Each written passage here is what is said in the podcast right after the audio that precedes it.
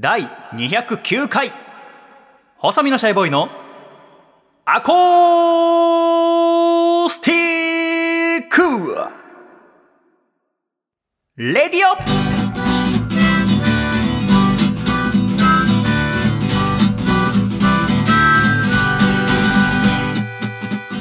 シャイ皆様ご無沙汰しております。細身のシャイボーイ佐藤孝義です。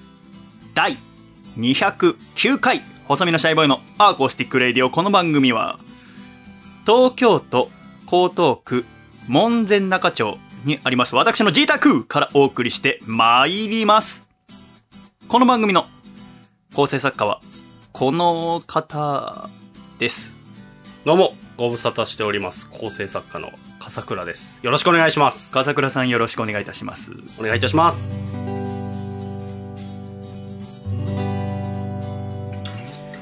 そうですね先月笠倉さんがお休みでしたのではい。2ヶ月ぶりということになりますねはい。ねえお元気でしたか？元気ではあります。僕はえ、ー、2ブロックにして2ブロックでえ固めてきました。ーいやすごいなんか本当に 成金社長みたいな感じ顔テッカテカだし はい。でも今ちょっとダイエットしてんでしょ？そうです。へえんか元気そうですね元気ですね。はい。ねどうしたの？なんかいいことあったんですか？ああ、いいことはありました。いいことというか、家族の時間を増やすようにしたのへで、すごい今、心が充実しているという感じですか逆に私君の、おー家での過ごし方あんま知らなかったんですけどあんまりこう家族との時間を取ってなかったんですか？ないがしろにしてたんですか、まあ、この1年は、あの、それぐらい結構仕事、新しい仕事に打ち込んでたんですけど、確かに口を開けば忙しいって言ってましたもんね。なんか、聞いてもないのに、偉そうに、はい、忙しいわ、みたいな。いやまあいいこの後も、みたいな、なんかね、うん、よく言ってとか、ね、ちょっと仕事減らしました。あそうなんだ。はい。へえ。やっぱ家族との時間大事にしようという。はあ。でやっぱりそそれがやっぱ心の充実につながるなというのを改めて感じてます。それ感じるのって結構40代とかからじゃないの、なんか、それをちょっと早めにやってみようあ気づけとたんだ。思って。あそうだったなんか僕もそう思ってたんですよ。なんか40ぐらいまでは、うん。ね。まあある程度家族の方も確かに。やちら見しつつ仕事のキャリアをみたいな。我々の父親の感じだよね、だから、ね、そうなんですよ。その背中を見てて、確かに。その結果我々の両親は離婚してるわけですから、わ 悪い例とか言う、まあ悪いというね、つもりはないんですが。まあだからいろんな形がある中で やっぱり君は家族仲良くいたいと思ってるわけでしょ？そうです。やっぱねそこを一番考えて、なるほど。もうすぐに行動に移してみたら、うん。ああ、大事だなってあそうなんだ。早くもはい。そう思い始めた、思い始めました。うーん、はい。そうですか？よかったですね。よかったです。その余裕が髪型や 今日の鮮やかなその水色のシャツとかにつながってるんですか？はい。なあいいことですねはい確かに、い、やもうなんか元気そうで安心しました、はい今月よろしくお願いいたしますよろしくお願いします。この間ゲストに俳優の前野智也さんが来ていただいて、はい。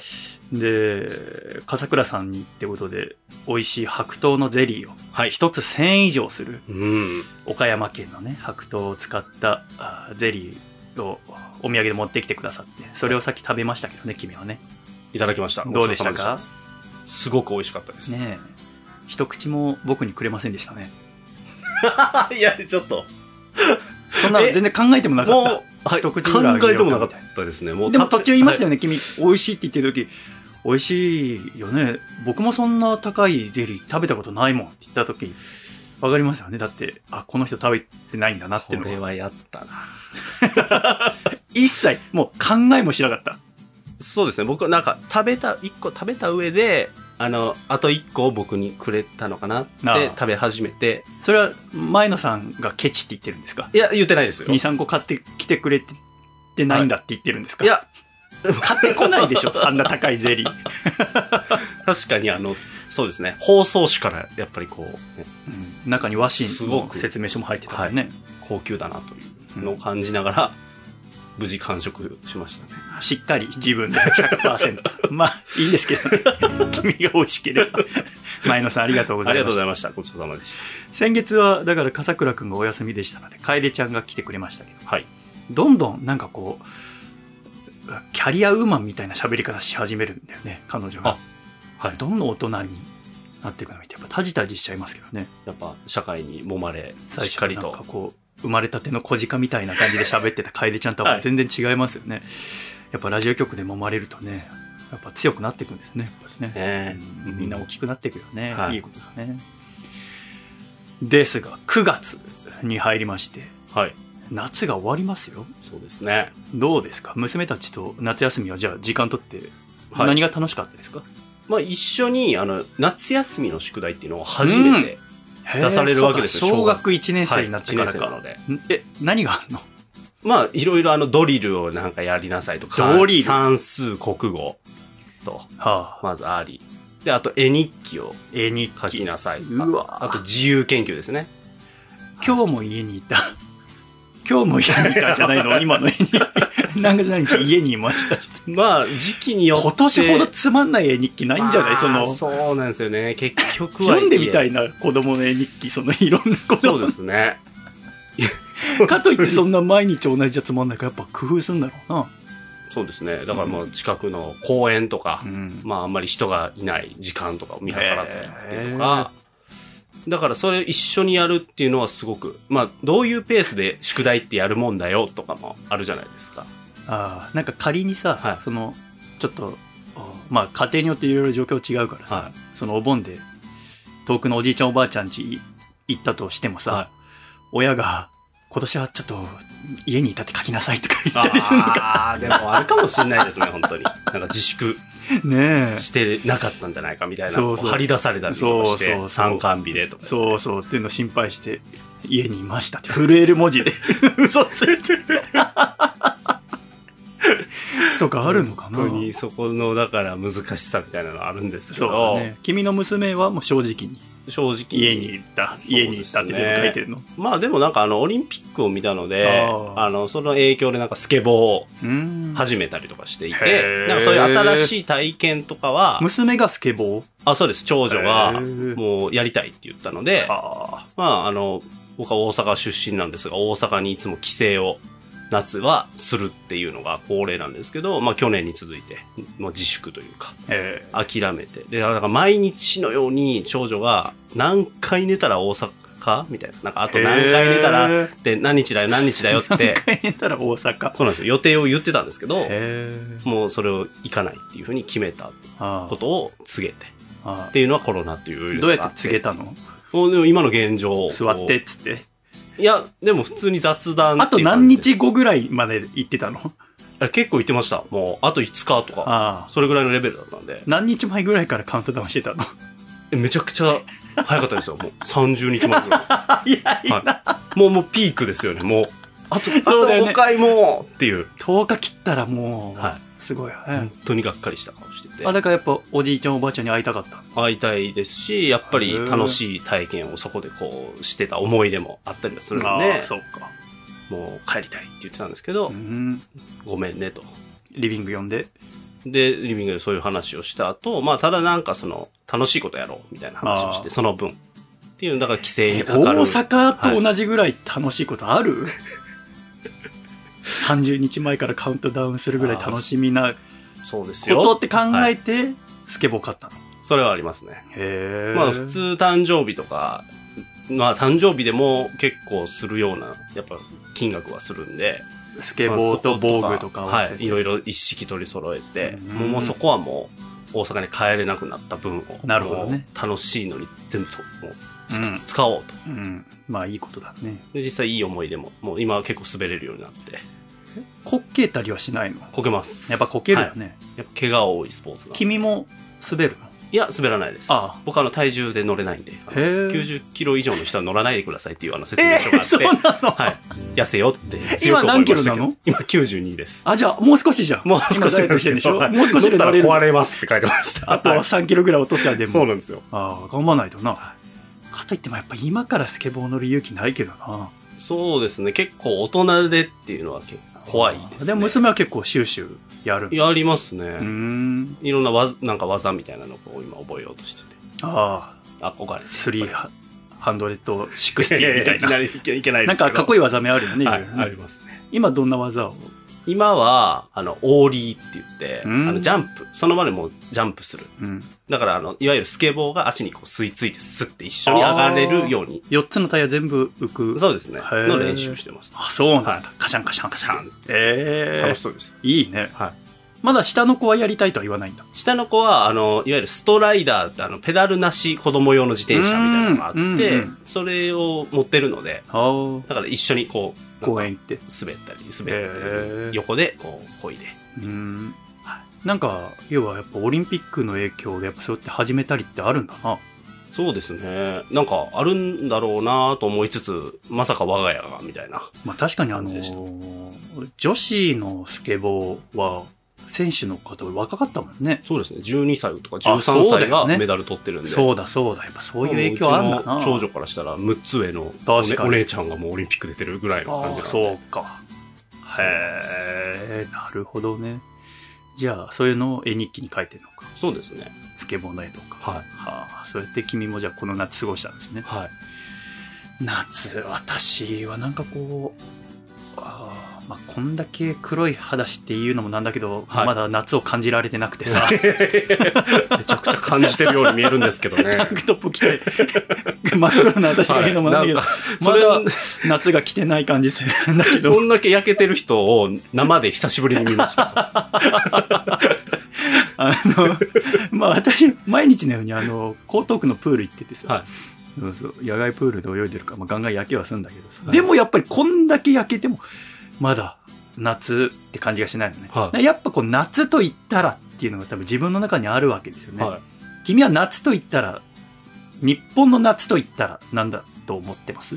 僕は花火かな。花火か、はい花火はいいよな、は大阪の花火大会はどんな花火大会が好きでした？えっ、と、淀川の花火大会。があって、へーもうそれは本当にそこでこう好きな子をうん。デートに誘うとか、はなんかこう、一大イベントなんですよね、大そうなんだ阪府民にとってはあ。。えー、中学生、高校生とかの。いろんな世代がそこでデートをしていて、うなんだごい人で。君はデートしたことある僕もあるんですけどまあそんなになんかいい思い出はなかったな。え。あ、そう。なんですよ。でも、それでもその淀川の花火大会は君の中ではそうですね。特別なもんだ。はい。やっぱあの雰囲気はすごくいいですね。全員がなんかこう、幸せそうな感じでこう、花火へーを、ああ、すごいってこう、見上げてる感じというか。なんだろうな、あの、花火を見てる時の幸せな感じな。は夏来たなって思うよい。な。思いますね。おもちゃ花火、玩具花火は家とかでやんないんですか？あ、やりましたよ。あ、やりました？近くの公園で。あ、家族で。はい家族でやりました。僕も一昨日一人でやったんですよね。え？一人で？はい。うんどうしてもやっぱ花火やんなきゃなと。はまあ、楽しかったんだけどね。い。はえ、一人って悪いですか？い。いや、悪くないんですけど、珍しいなと思って。いや、そんな全然悪意とかないんですけど、全然。いや、なんか、心底驚いたようなので。基本は一人ですが、全部。だけどさ、はいやっぱ花火っていうのは、江戸時代に広まった文化らしいんだよね。特にこの江戸っていう場所でね。で、やっぱこの、世界を見てみるとさ、あの、世界でも花火はあるけど、日本の花火っていうのはやっぱ世界一の技術を持ってるんだって。はい。で、ただ、我々はやっぱ、ん花火って言うと夏。夏って言うと花火ってイメージがあるけど、うん海外の人はそれないらしいよ。花火って言ったら別に季節のもんじゃなくて、別に冬でも花火はあるし、秋でも春でも別にどこでも一緒っていう。な、夏花火っていうのは日本人特有のものらしい。面面白いよね。同じ花火撮ってみてもね。は江戸。江戸の花火で言うと、お隅田川花火大会っていうのがあるけど、見たことある、い。いや、ないです、ね。まだ来てからないか。はあれが、だから江戸時代に生まれて、なんか、あ川開きを、の時に始めたんだって。あの、隅田川花火大会ってのはね。でもさ、花火についてだから、ちょっと知りたくなって、はい本読んでてびっくりしたんだけど、今、国連加盟国っていうのは、あまあ、2021年現在では193カ国らしいんだけど、その中で花火を見る文化があるのは約30カ国なんだって。へえ。つまり花火って自由にできるもんじゃないっていう。火薬を扱うから。ああ、なるほど、なるほど。国の取り決めというか、そうそうああるわけです。で、しかもその中でも、一般の人が楽しめる玩具花火、おもちゃ花火、スーパーとかに売ってるような。あれが売ってるようなところは15カ国ぐらいしかないんだって。え？へえ。だから一般の人が火薬を扱うってことは、我々にとっては別に買おうと思えば一年中できるし、ね。好きな時に花火やっていいわけだけども、はいこの15カ国でも一定の期間だけ売っている。一定のとうんうんうん期間だけやっていいとか決まってたりするから、はい我々みたいに好きな時に花火を買って、好きな時にできるっていうのは結構特別なことなんですよね。あんまり意識したことなかったですすね。これはだからやっぱ花火っていうのは平和の象徴でもあるってことですよね。花火が自由にできるイコール平和な国っていうのをうんはい。だからこそなんですよな。花火っていうのは、もともと中国で発明されて、その後シルクロードからヨーロッパ方面に広まっていったんだ。で、だいぶ遅れて、16世紀の中頃になってから日本に入ってきたんだって。だから、日本っていうのは、花火が他の国よりも随分後に入ってきた。花火後進国だったのだけれども、うんこの400年ぐらいの期間を経て、今では世界一の技術を日本が持ってるわけですよね。ここには何があったんですかね？そうですね。で、私たちは花火大好きですよね。はじゃあさ、日本で一番最初に花火を見た人って誰だと思う？い。ええでも日本で激ムズ。え一番最初、うん。大体坂本龍馬みたいなイメージはあるんですよ。なんかでも坂本龍馬になると、あ、でも。江戸の終わりの人だからそっ終わもうバカとしか言いようがない。口が汚いか初めてね、ラーメン食べたみたいな、なんか、あ、そうなの？なんか聞聞くじゃないですか？わかんないですよ。あーなんかいるよね、はいそういう人まあでも、バカみたいでした 悲しい。あーほっとするな。目の前にバカな人いると。やいやいや、口が悪いな。最近人と会わないからさ、はなかなか、ほら、テレビとか出てたりする人、立派な人ばっかじゃん。はい。なんか久しぶりにバカな人見た。ひどいな。あのーはい。戦国武将の伊達政宗さんって人が初めて花火を日本人で見た人って言われてんだって。伊うん達政宗さんは、ああ居城、その本拠地が山形県の米沢城ってとこが元々の本拠地だったんだけど、うん。そこで22歳の時に中国の人がやってきて、唐の人が、えー花火を見せてくれたんだって。1589年のことだったんですよ。うんだから今から、まあ、4、500年前ってことですよね。当時の花火っていうのは、今の花火みたいに打ち上げ式ではなくて、大きな竹筒から火の粉がバーって吹き出る、現在でいう吹き出し型みたいな花火なんですよね。あれなんかあるよね？見たことある、生である？ありますあります。私見たことないんだよね。なんか見たいなと思いつつ。そういうのは、日本の結構伝統花火、伝統的な花火でその吹き出し花火っていうので地元で見たことある人もいると思うけれども、はい。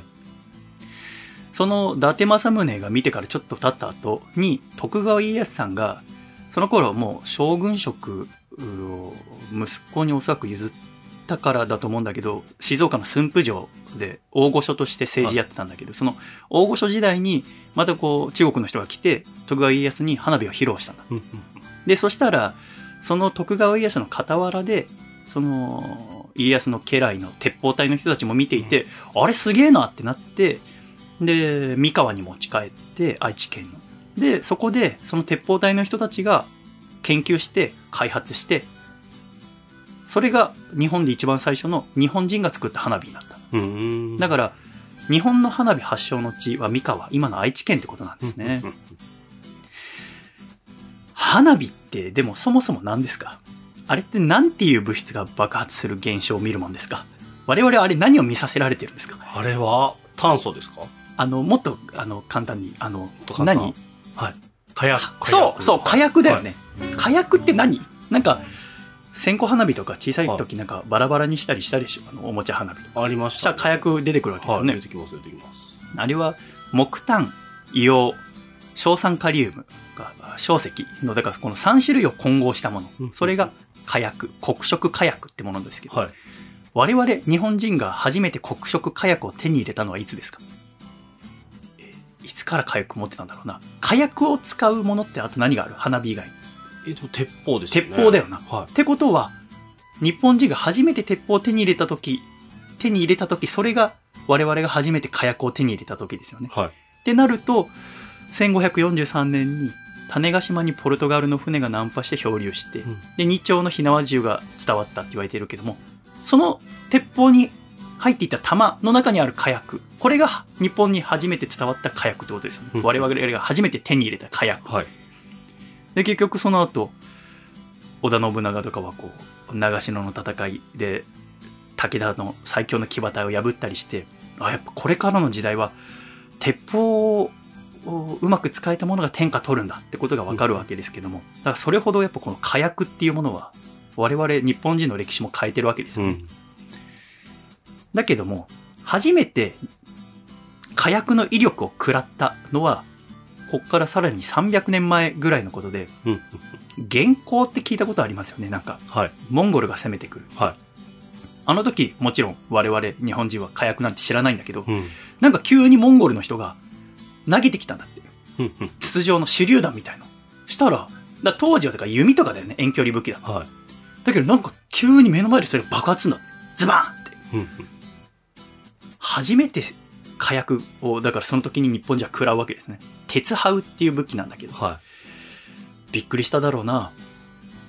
魔術だと思うだろうい。な。そうですよね。なんもだってこう、バーンとか知らない時代にさ、うん急にあいつなんか瓶投げてきたっつって。意外と原始的な武器で攻めてくんだなと思ったら、バーサーン爆発するわけですから。は当時の日本の人は相当びっくりしたとい。思うんだけど。ん。だから日本人が火薬の威力を食らったのはこの現行の時だうん。だったらしいんだよね。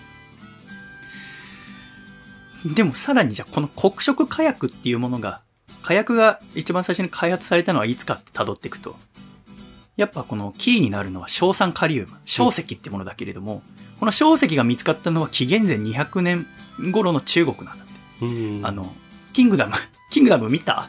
漫画。見てない。なんで見てないの？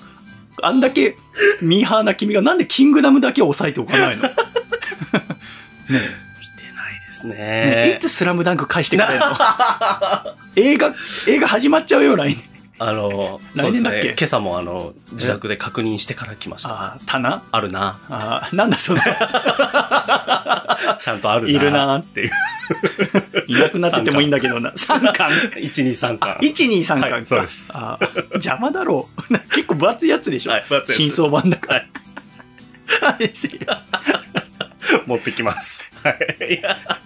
この間さ、違う、あの、はい家の中、断捨離してさ、はいはい。漫画全部売っちゃったんだよ。だから今、うちにある漫画ってもう、えのきや先生の漫画しかない。だへえ。から、もっとちゃんと揃ってれば高かったかもしれないけど、お前、どうしてくれんだよ。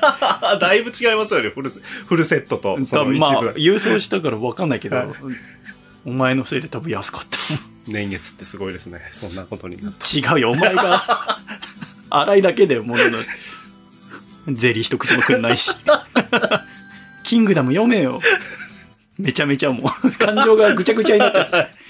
そのキングダム、映画も見てないんですよね。そうなんですよ。はい。うんその映画の中で、その吉沢亮さんが演じてるのが、真の始皇帝、はいえーだけど、生だけども、その真の始皇帝が不老不死の薬を作れって部下に命令したんだよね。僧侶に。で、その、お命じられたお坊さんが練炭術っていうので、この不老不死の薬作ってる時にたまたま見つかったのがこのお硝酸カリウムってものなのうん。で、そっから、時は1300年ぐらい過ぎて、西暦1100年頃の中国で、この木炭と硫黄と硝石を混ぜると火薬ってものができるってのが見つかったんだってさ。っうんていうのもなんか中国だとやっぱこう、なんて、村とかで暮らしてて結構虎とか出てきたりとか、うん熊とかね、危なかった。そういう時に、一夜でもずっと火を焚いてたらしいんだけど、それだけじゃ動物来ちゃうから、うん。その時竹を投げ込んだ、出たんだって。竹をその火の中に投げ込むと、竹は節と節の間に空気が入っていて、それが膨張すると破裂するじゃないですか。はいその時にものすごく大きな音が鳴る。うんだこれが爆竹ってものですね。爆発する竹はいをやってたんだけど、その代わりとなるものが、に、火薬を使えばできるなって分かって、このお木炭、硫黄、お硝石の混合物を和紙に巻いて、えー火をつけるとバーンってなる。これが爆状っていうものだったらしいんだようんで、これが後に今の爆竹ってものになるらしいんだけども。っていうのが火薬の始まりだってさ。うん。で、それが回り回って私たちのところに入ってきたのが戦国時代で、えー戦国時代が終わって江戸時代になると、我々は、要は、争いのないえー世の中になったから、うん要は、それまでさ、必死に、だから、鉄砲入って50年ぐらい、みんな必死に火薬の研究したわけじゃないですか。はい。鉄砲を持ってる人が天下取るんだっつって。うんだけど、徳川家康の世の中になったらもう、あの、けんあー戦争ダメだっつって。で、あの、火薬を使っていい土地とダメな土地を決めたんだって。うんつまり、その、当時は何々藩何々藩ってあったけど、徳川家康の夕藩、要は、あ親戚の藩とかは火薬持ってていいよ。うんただこう、なんだろう、関ヶ原で敵だった人の藩とかは、ちょっと怖いから火薬取り扱っちゃいけませんって言ったんだ。うんだからその伝統的な花火が地元にあるっていうところは基本的には、徳川家康が火薬の扱いを OK してた藩ってことです。うん。逆に、えーちょっとこいつ危ないな。もしかしたら謀反とかするかもなって思う人のところには、花火は伝統的なものはないはずなんですよね。ねそう思うとちょっと面白いですよね。は今年も中止になってしまった両国隅田川の花火大会っていうのは、もともとは1733年、うん八代将軍徳川吉宗さんの時に、なんかいろいろ流行り病が広まっていて、それこそ今と同じようなもんですよい。ね。うんそれを、おの、たくさんの人が亡くなってしまったので、その慰霊の気持ちと、そして厄除けのために水神祭を催して、その中での一つのプログラムとして花火をうん行ったんだってさ。で、それを契機に毎年えー打ち上げられるようになったと。今は隅田川の花火大会って1年に1回だけれども、えー江戸時代は川川開きである5月の28日から3ヶ月間毎日やったんだって。えしかもすごいよ。一回花火やるでしょ？わーって。はで、それみんなで見て、あー、綺麗っつって。そしたらその後、終わったら、あー筒から、あーわーって粉出して、綺麗にして、まだ詰めてってやるから、一回打ち終わったら次の花火が上がるのは45分後だって。ええで、また、あー、綺麗だなーっつって。したらまた45分後。えだえから一晩中花火やってたんですよ。でも風流だったんじゃないかな。今はさ、やっぱ、花火の本にも書いてあったけど、みんな忙しいから。うんうんしかもやっぱ、当時は、江戸なんて言ったら、一番高い建物でも2階建てですから。うんで、あとは、大抵は長屋に住んでるわけですよね、1階建ての。だから、そこら辺に行って見たりできたわけですよね。はい。で、しかも終電とかもないし、うんうん。えー乗り物なんてないわけですから、基本見に来た方歩いて見に行ってるから、うん別に何時になってもいいわけじゃないですか。でも今は終電もあるし、混雑もあるし、見れる場所って限られてますよね。うんビル街だったら、あ高いとこ登んなきゃ見れないし。はい。だから大体1時間とか2時間で終わるじゃないですか。うん。でも1時間とか2時間でさ、8000発とか9000発上げるよね。そうですね。プログラム見ると。うんだからズバズババズババババズババババ 特に花火大会の最後には、スターマインっていうはい。連発花火があるけど、まあ、あれも綺麗だけど、うん。私なんか暇だから、結構、10分に一発とかでいいなと思うんだよね。うん。10分に一発、ヒューの、おーいいねって言って、で、適当にお酒でも飲んでさ、はで、過ごしてたら、まだヒューって上がったら、で、ずっと朝方までやっててくれても私はいいんだけど、まあ、み迷惑か。だけどなんかそれ、江戸時代は結構、だからそう、45分に1回ぐらい。うん。で、3ヶ月間毎日。あの、やっぱお金はかかるから、そのお金持ちの、その、豪商う、ん商人とかが、スポンサーになってくれたら、うんお金出せよって、ちょっとお姉ちゃんにいいとこ見せたいからさ、みたいな。やはりありがとうございますっつって、毎日花火が上がってたうんだから上がる花火の量は、スポンサーの量によって、日によって違ったみたいだけど、基本的には毎日上がってたみたいですよ。ええ花火の掛け声ってなんか、あ聞いたことありますよね。はい。何ですか？玉やー。ああ、はい。もう一個は？鍵やそれ何ですか？ー。わ、のわかんないです。や、屋号ですか？なんかその花火師たちのみたいなんで私たちこれ知ってんだろうな？玉や鍵やって。だって実際には行ったことないでしょ？な。ないですね。なんでだ？その両国の花火大会はい。の時に、だからほぼ毎日やってた時にね、川の上流で花火を上げる会社が玉屋だったんだ。ふんふん下流が鍵屋。はいはいはい。だから上がってる場所見ればあっち川の上流だなと思って、しかも45分に1回だろ。うんだったら、なんかいし言いたくなるんじゃん。玉屋ー ふおーふーみたいな。はい。で、また位置ずれて45分。うんあっちか。鍵屋ー頑張れよーだよね。だから、はもっと綺麗なの見せてくれよ、鍵屋ーファイト鍵屋 ー玉屋鍵屋っていうのが最初らしい。は鍵屋さんは今でも日本最古の花火会社として続いてるんですね。あ、あるんですね。うん。だから今、鍵屋は言えるわけです。あただ、玉屋はは1843年に、えー火を出して大きな火事になってしまったことが原因で財産没収の上、江戸追放処分になってしまったんですね。ええもともと玉屋っていうのは、鍵屋の6代目が、あー許可を出して、えーのれん分けして、あ、ええ6代目から手代があー許可もらってのれん分けしたのが玉屋。だけ、ど、江戸時代は火事は最も怖いものだったから、ぼやでも出したら死刑だから。だけど、この玉屋さんっていうのは追放処分になったらしい。へこれが日本の花火の歴史なわけですよえうね。ん。日本に火薬が入ってくるのはすごく遅かった。うんけれども、今では世界一の技術を持っている。うんそれはなぜかっていうと、やっぱり江戸300年っていうのが平和だったからですよね。うん。海外の国々は火薬を引き続き戦争のために使うのが主だったけれども、江戸時代は戦争が基本的にないとされてましたので、その間じゃあ、でもやっぱ火薬なんてあったら面白いよね。はい目の前にバーンってなるもんあったら楽しい。うん。けど、武器には使わない。じゃあどうしようかなって思った時に、花火師たちが、より綺麗な花火、うんまん丸にするにはどうしたらいいだろうとか、あその後明治に入ると薬品ってものが海外から入ってきて、炎症反応を起こすことによって、江戸時代の花火はいわゆる純粋な花火の火花の色だけうんだったけれども、炎症反応を起こすことによって、今私たちは色とりどりの花火を見ることができてますよね。はい。やっぱその情熱ってものを花火、えー火薬への対象の情熱を花火に注いだ。だからこそ日本にはあ美しい花火が今も続いているっていうんですね。でやっぱ花火を見ると夏を感じる。夏になると花火を見たくなるっていうのはこの江戸の文化っていうのがあ元となっていて、うんそれがあ日本中に広がって夏の風物詩の代表の一つが花火になっている。と思ってやっぱこう文化っていうのは面白いなってちょっと思いませんか、ねえ、角刈り、角刈りじゃねえや、ツブラック。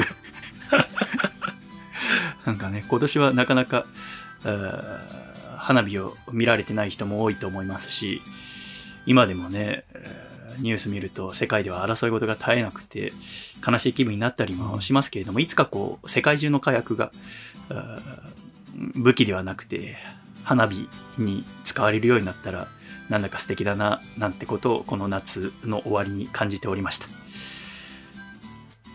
今月もありがとうございました。ここで一曲お聴きください。野月ひろとさんで、まだ夏の中。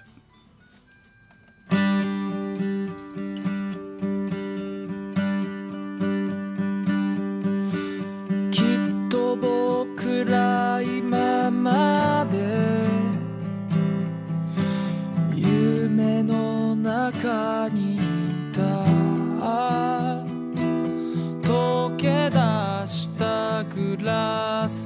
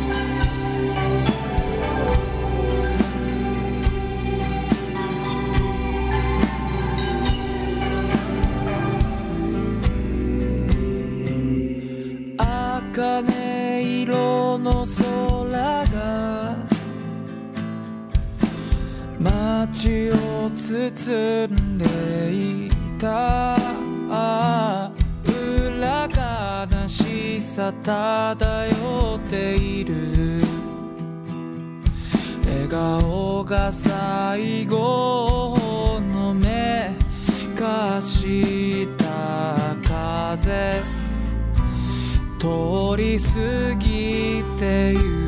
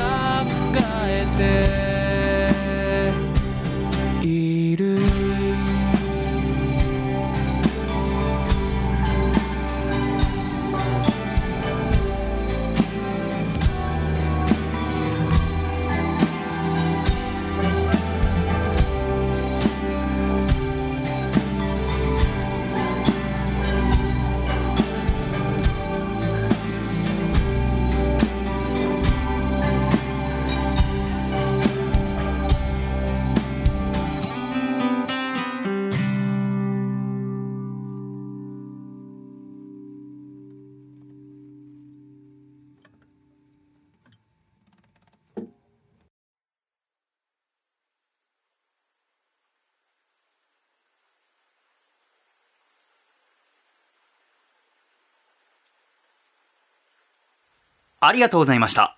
野月ひろとさんで、まだ夏の中でした。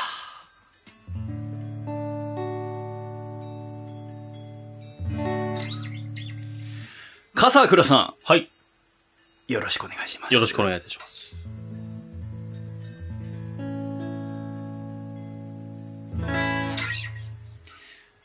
今週、仕事で呼んでいただいた時に、お弁当がお昼出てきて、すごくいいお弁当を出していただいたんだけど、はい。それが赤飯弁当だったんですよね。はい。お赤飯、最近食べました？最近全然食べてないです。私も久しぶりだったのよね。はい美味しくてさ、はい。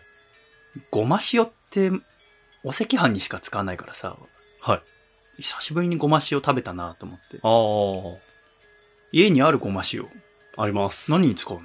あの、子供が大好きなんです。あ、そうなの？ええあの、え、ご飯？に普通のご飯に、へえ。ゆかりもそうなんですけどゆかりとごま塩に二強みたいな感じです。ふりへかけで。えゆかりはわかるけど、はい。ごま塩はすなんか意外だね。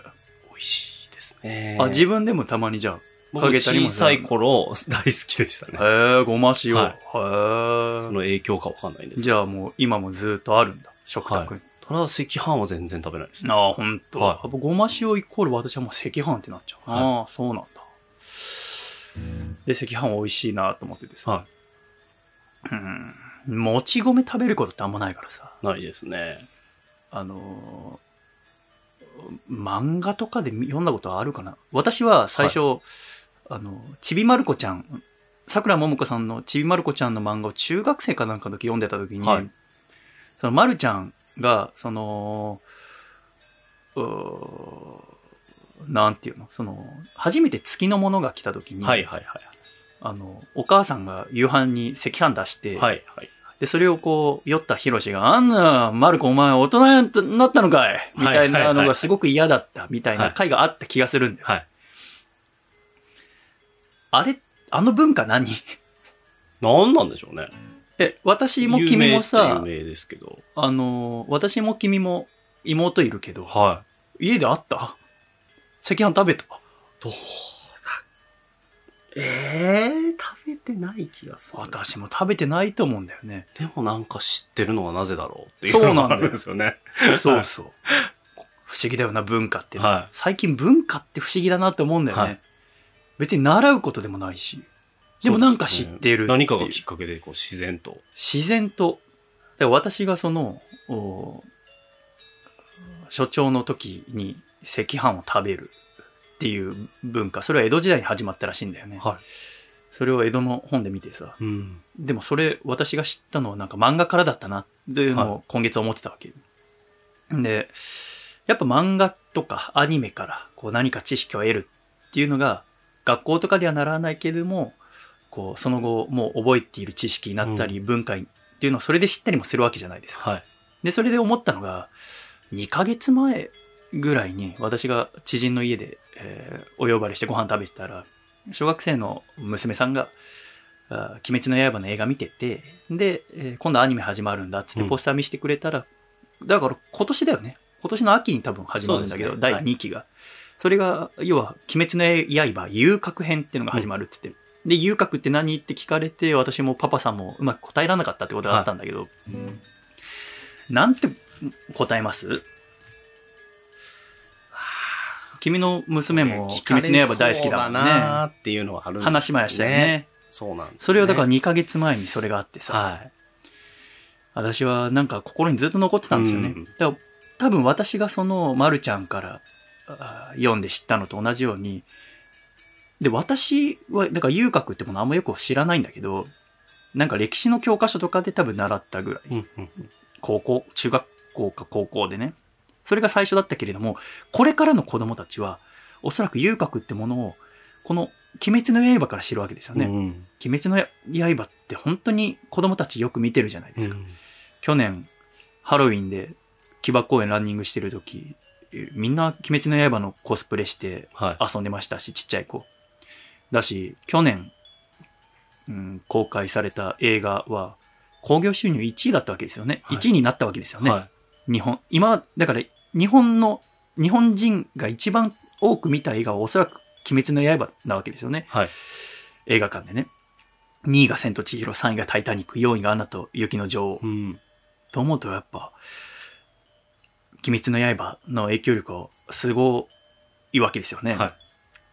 ってことはこれからの、今の子供たち、そしてこれから生まれてくる子供たちも、遊郭ってものを子供の時に知るわけですよね。うん。どこまでその描かれるかわかりませんが、うんってなったら、やっぱりその、もしも、この漫画の中で描かれている遊郭というものが、実際と違うものであったり、何か間違いがあった場合は、これは合ってる、これは間違ってるっていうのを知っておきたくありませんか？と私は思ったんですよね。はい。ただ私は遊郭ってものに全く触れてこなかったので、うんなんかこう時代小説の中で、えー少し出てきたりとかして、うんなんとなくのイメージはあるけれども、何なんだろうっていうのは知らなかったので、やっぱりその子に、また来週私会うのでね、そのはい家にお呼ばれされているので、その時にちゃんと答えてみようと思って、うんうんうん私はこの2ヶ月、徹底的に遊郭について調べてきました。はい。なので、アコラジッコのお父さんお母さん、えーうん子供が鬼滅の刃好きだよ、ねちっちゃい子が鬼滅の刃好きだよって人が、遊郭についてもし聞かれた時に、うん。ズビャンって答えられるように、はい。今日は私の夏休みの自由研究の発表をさせていただこうと思います。はい。お題遊郭です。ぜひ、まだ夏休みの宿題が終わってないお子さんをお持ちのお父さんお母さんがいましたら、今から私が喋ることをまとめていただければ、見事な夏休みの宿題になりますが、小学生の夏休みの宿題として性風俗を取り扱うのはどうかと思います、そこはちょっと気をつけなきゃいけないなとは思いますけれども、本当に知らないことがたくさんありましうんた。そして先に言ってしまうと、この鬼滅の刃という漫画の中で出てくる、う風、う遊郭の描写や、この伝統的な階級などは非常に史実に基づいて書かれてるなってことを知りました。うん。ものすごく作者の方が詳しくうん調べたんだなって。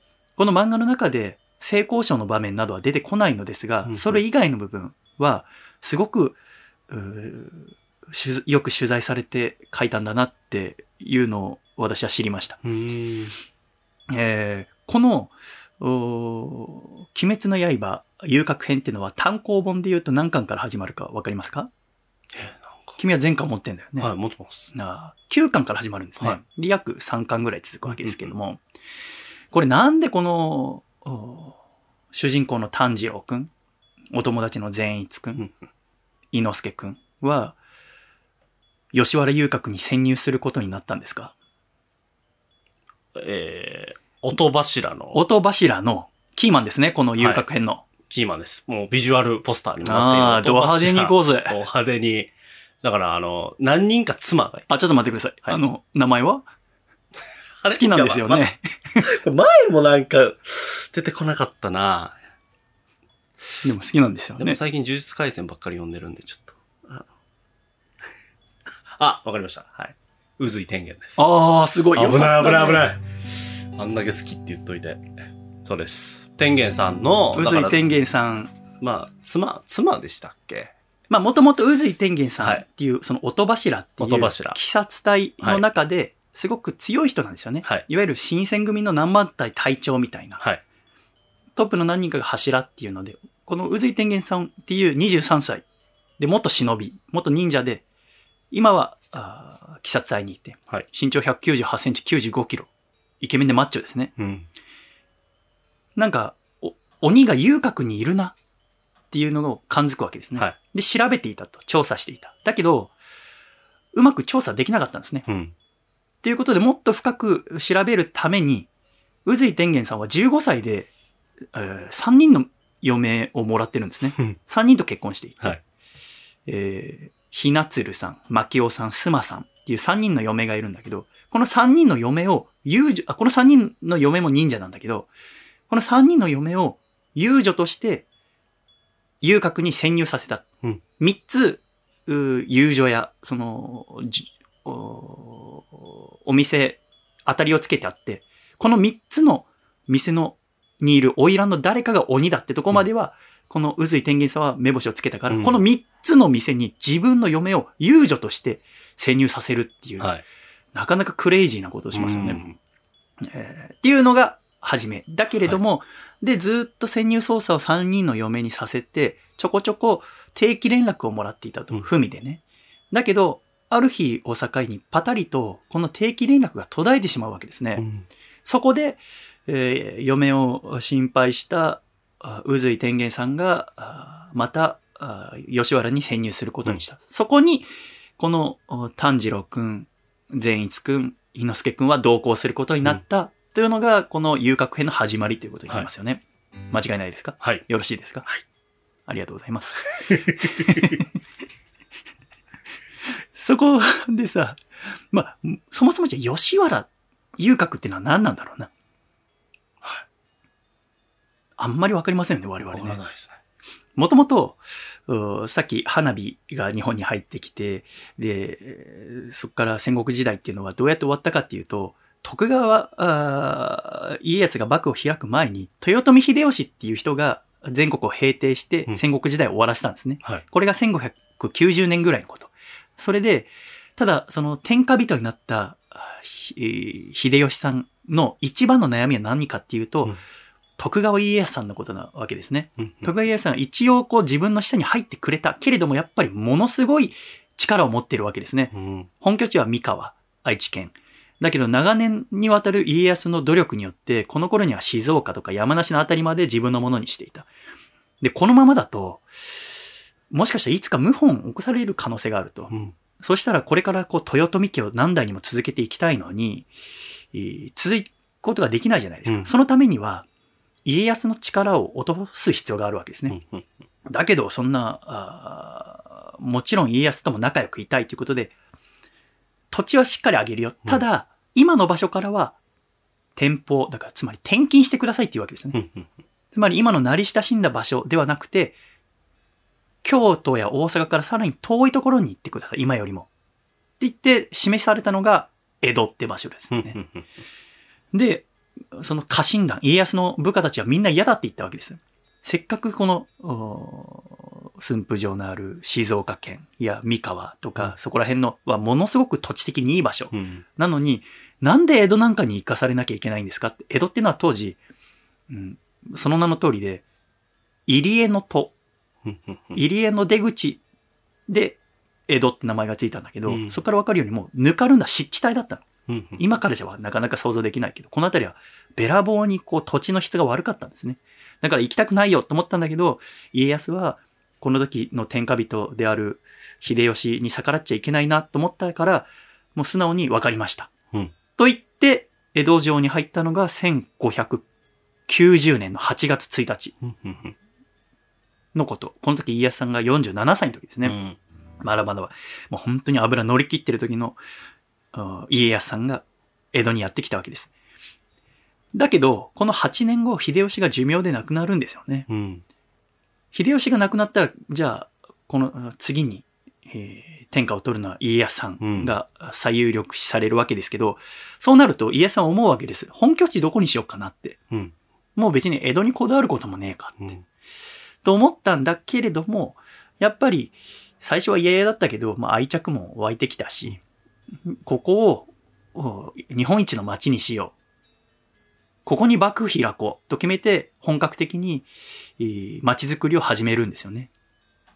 で、その後、関ヶ原の戦いっていうのがあって、それに勝ったりとか、えー1603年には幕府開いて、えー征夷大将軍に任命されて、よし、これから日本一の町にしようって言って始まったのがこの江戸っていう町なわけですね。はい江戸ってさ、どっからどこまでが江戸だと思う？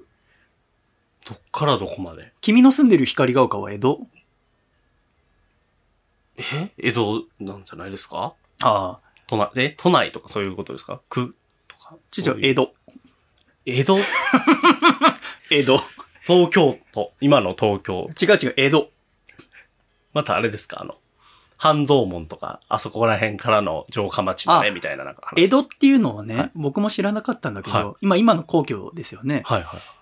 江戸を中心に約半径8キロの範囲が江戸って町だったんだ。ああ、なるほど。今で言うと、はい南側だと品川あたりまで。はいはい。西で言うと新宿とか代々木のあたりまで。うん。東で言うと錦糸町とか亀戸とか、その、もうちょい先ぐああ、らいまで。なるほど。だからまあ、さ8キロ半径の円の中ぐらいが江戸。はい。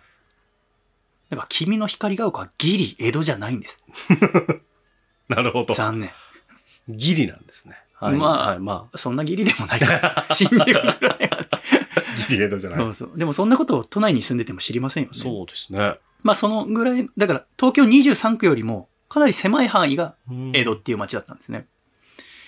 で、江戸の大開発っていうのが始まると、は日本中から人が来るわけです。うんうんその、徳川に従う人もそうだし、人がたくさんいるってことはビジネスチャンスがありますから、全国の商人も来るし、で、町ができできるってことは、あーそこに家を建てますから、うん。いろんな職人や大工さんや、あーといった人も来るわけですよね。うんそうするとどうなりますか？この、直径16キロぐらいの町の、ほとんど全員、男になるんです。ほうほうほうほ当時働くのなんて全員男ですかう。ら。はで、その、おそれこそ上方、京都や大阪から、よしビジネスチャンスだっつって東京に来る時に家族連れてこないわけです。はい一人で来て商売しようとかい。、うん。静岡の方からも人がみんな来て商売しよううんとなると、この江戸のその大開発が始まった時は、そこ最初ね資料はちゃんと残ってないんだけど、おそらく9割以上、90%ぐらいの人間が男なんですよ。うん。むさ苦しかったと思うよ。でもうそこら中、もうベタベタした土地、湿地帯、はえーたくさん、うん、イヨシとかアシっていうようなこう植物が生えてて、うんぬかるんでってさ、そこにおおうん何万人という男。はい。ってなると、うんそこに目をつけたのが形成屋の主人です。うん形成屋っていうのは風俗店のこ。全国いろんなとこにあった形成屋の主人が、江戸って街は今男だらけらしいぞって。なるほど。ってことはそこにエッチなお店を作れば絶対に儲かる。うんっ。てことで、店を地元の畳んで江戸にやってきたわけです。あで、この江戸中のいろんなところに、この形成屋ってものが作られて、これがまあ儲かったらしい。あ。うん。そりゃそうだよね。男だらけの街で女房とか恋人も置いてきて、うんなると、うん形成屋がやっぱ儲かるわけですね。その江戸男だらけっていうのは随分長く続いたらしくて、幕府が始まって100年後に、えー調査をした時ですら男性が約65%だった。うん。で、幕末と言われる1867年の調査によると、もうその時に半分半分だっただったらしいですよ。ちなみに2021年、現在は男と女どっちが多いと思います？えー、男の方がまだ多いんじゃないですか？東京都の人口は今はい1396万236人らしいですけど、はい。男と女どっちが多いと思いますか？え、男6、おう女4ぐらいなんじゃないですか？はあ感覚です。道歩いてるとその感覚あるのか。はあ、面白いね。で、えー、答え、答えずに行こうかなと。はい。聞きたそうだから。はい今は女性の方が多いんですよ。へえ。女性710万1661人。はい。男685万はあ8570万。ということは、えー、35万人差ですね。はいはいはいはい。で、女性の方が多いらしいです。私も男の方がなんとなく多いと思ってました。ん。ねえ。で、まあ、形成屋の主人たちが、まあ、江戸時代、男ばっかだってことで、はい。目つけて、店が儲かった。だけど、なんかもう、江戸中いろんなところにできちゃったわけですよね。そうすると、で、またどんどん新しい店、えー店開きたいって人も来ると。はい。そうすると、形成屋の主人、オーナーとしても、なんかちゃんとしたルールあった方がいいなっていう。うんうんうんうん。そうしないともう治安的にも良くないし。はい。あの店のサービスはすごいけれども、みたいなさ。なんか、どんどんこう、ルールなしにやると、再現がないじゃないですか、うんエロの世界っていうのはね。で、治安的にも良くないですよね。ってことで、えー形成屋のオーナーを代表して、庄司陣内さんって人が幕府に、ちょっと幕府公認の遊女町、そういう不正風俗のお店だけを集めた町を作ってくれませんか？って幕府にお願いして、なるほど。それで、えー最初は幕府断ったんだけども、やっぱりその繁盛してる様子とかを鑑みて、幕府の許可が下りたのが1617年のこと。江戸の一箇所に限って遊郭を設置する許可を与えた。うん。場所は現在の日本橋人形町のあたり。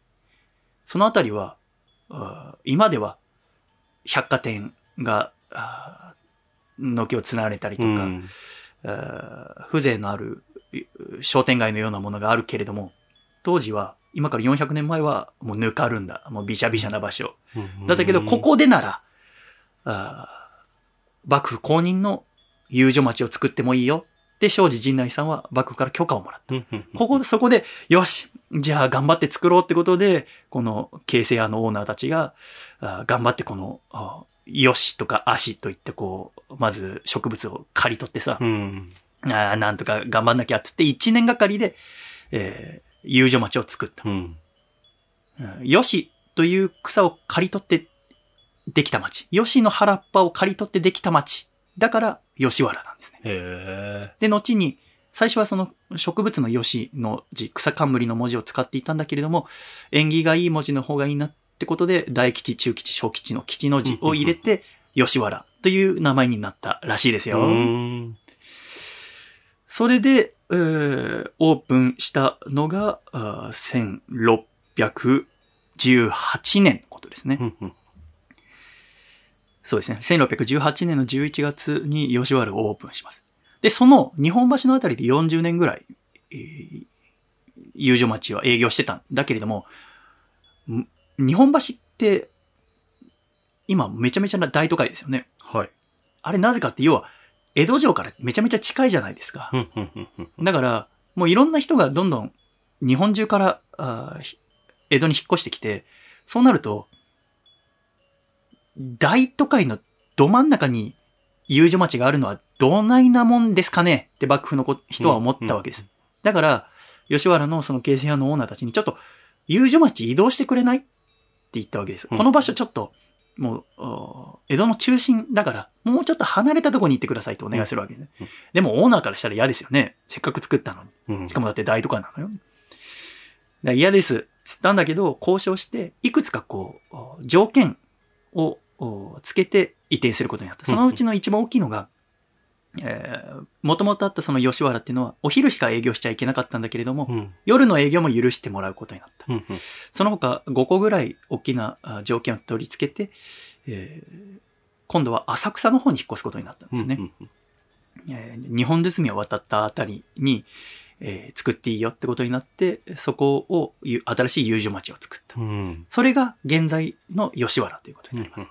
私たちがよく知ってる吉原。うん。なので、吉原っていうのは、町は2つあるんですね。うん。もともと日本橋にあったのが、元吉原って今は言われます。うん元の吉原。で、その後移転した先が新吉原。うん。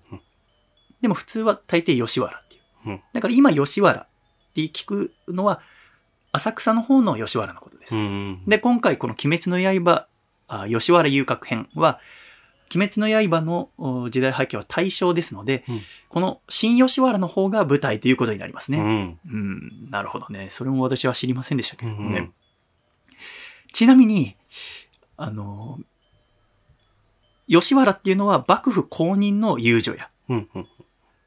幕府公認じゃない、でも、ほら、いろんな町からさ、その、あ形成は来てたってさっき言ったじゃん。はいはいはいだったらやっぱこの、町の中に入れるとこなんて限られてるじゃないですか。はい。だから、違法だけれども、そこら中に、幕府非公認の遊女屋も江戸にはたくさんあったわけですね。うん。うん。で、えー本当に江戸中にあったんだけども、一番多かったのが、ここ、深川。うん。で、その非公認の、う遊女屋のことを岡場所って言うんですね。だから、公認が遊郭。非公認が岡場所です。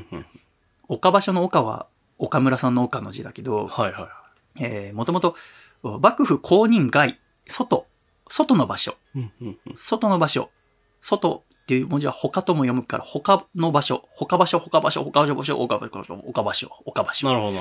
になったらしいですえね。え。え、へえって思う？なんでこんなことになんだろう？い他場所でいいじゃん。んね。濁ってそのままっていう。でもさ、私ね、それはなんかついさっき知ったんだけど、はいでも不思議じゃない？だってさ、その非公認の場所が、こんで、主に岡場所が多かったのは上野とか浅草とか、で一番多かったのがここ深川。はどこもお寺とか神社がある町なの。大きな。。不謹慎じゃない？確かに。はい。一番なさそうじゃん。だって神社とかさ、そこをね、むしろ。神様とか仏様の避けなきゃいけいないと思う。思いこれわかんないじゃない。意味わかんないなってはいずっと思ってたの。はただ今回その博物館に書いてあったんだけど、はいその、なんで神社とか寺のある場所に遊女屋が多かったかい。うんっていうと、当時、一般の町のことを取り締まっていたのは町奉行っていう役職の人だったんだ。はい。で、お寺とか神社のことをお取り締まっていたのは自社奉行。お寺に神社の社で自社奉行っていう人たち。だから、別々だったんですよね。はい今のイメージで言うと、埼玉のことは埼玉県警。うん。うん。東京のことは警視庁みたいな。うん。埼玉のことを警視庁の人は勝手にやったりはできないわけですよね。そんな感じで、寺のことを町奉行の人があ取り締まることはできなかったし、うん町のことを自社奉行の人が取り締まることはできなかったわけです。うん。そんな中で、この、お例えば神社だったら神社の境内の中は、じゃあ自社奉行と町奉行どっちが取り締まりますか？まあ、自社奉行。自社奉行ですよね。。じゃあ、その神社の外の町の、あー道のことを門前って言いますけど、はい。門前はどっちだと思います？は町なんじゃないですか？ギリそれが門前の部分までははい自社奉行だったらしいんですね。はい。はい。じゃあ、門前ってどこまからどこまでが門前ですか？えー確かに町になはったら町奉行なんですよねい。そうですよね。でも、門前は自社奉行なんですよね。まあ鳥の、とか。3メーターとか。その、入るまでのうん数メーターまでとか。鳥居のでも外出て場所はいも門前っていうから、ああ、そじゃだからちょうどその境がちゃんと決まってなかったわけです。あ。はいはいはってなると、その、自社奉行と町奉行が取り締まる、どっちが取り締まるのかな？俺かな？いや、私かなっていう、い。はい。よくわかんないエアポケットが生まれるんです。はいはいはそこに目をつけたのが京成の主人です。どっちからも取り締まられないじゃん。ちなみに、この違法風俗、はいその岡場所を取り締まるのは町奉行なんだけど、はいここだったら町奉行手出せないんじゃない？って目をつけて、お寺とか神社のある町に非公認の遊女を作った。それが岡場所の始まりらしいですよ。賢いな。賢い奴がいるんだよ 本当にそう私も思った賢い奴っていうのはさ、いるんだよなしっかり稼ぎますよね。めちゃめちゃ稼ぐ。で、まあ、岡場所は結構やっぱ取り締まられることもあったんだけれども、でもそれでもずっとお幕末、あ江戸が終わるまで続いたんだよぐ。ね。うん。だから、一応お大きく分けると、その江戸時代にあった、あ遊女屋っていうのは2種類。はい。遊郭と岡場所うんっていうことですね。で、えー今は新吉原に、えー目を移しますと、うん。新吉原で営業が始まるわけですね。うん。当時、今はその浅草のあたりってもう街でじ家もあれば寺もあるってとこだったけど、当時はそこら辺もまあただのボーボーの湿地帯だったわけですよね。それをまた街を作ったわけです。吉原、街の大きさは横幅が355メートル。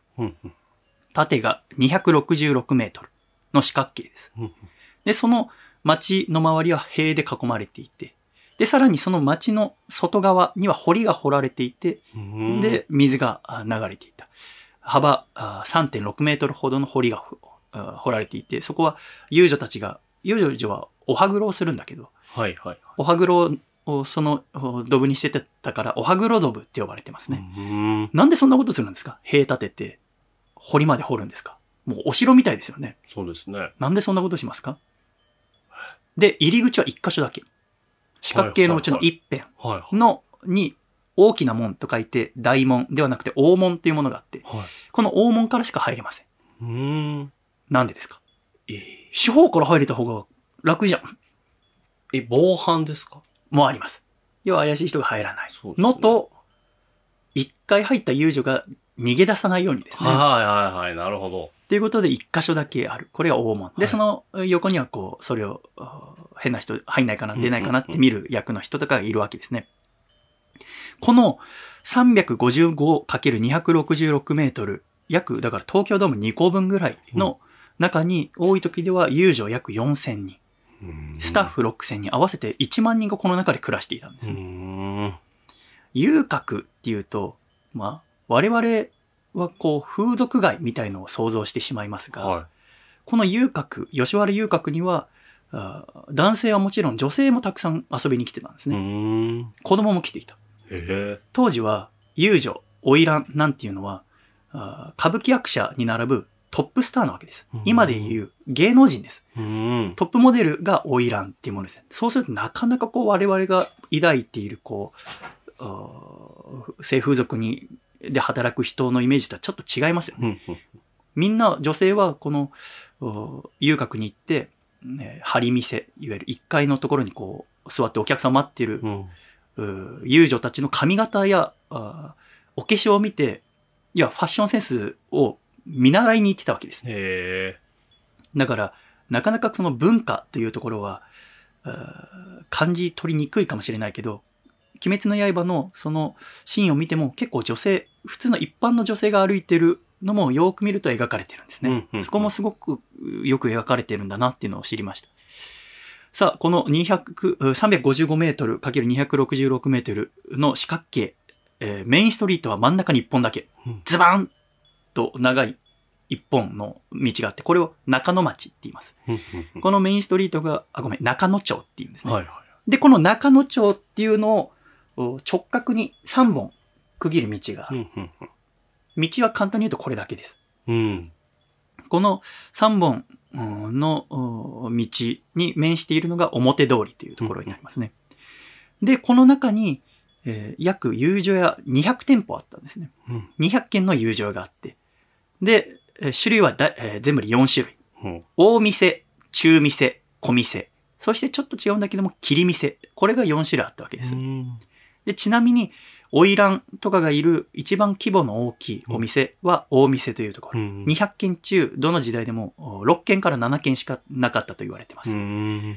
で、このお大店にいるのが花魁っていう、私たちも知っている、花魁っていうその遊女のお階級のことですね。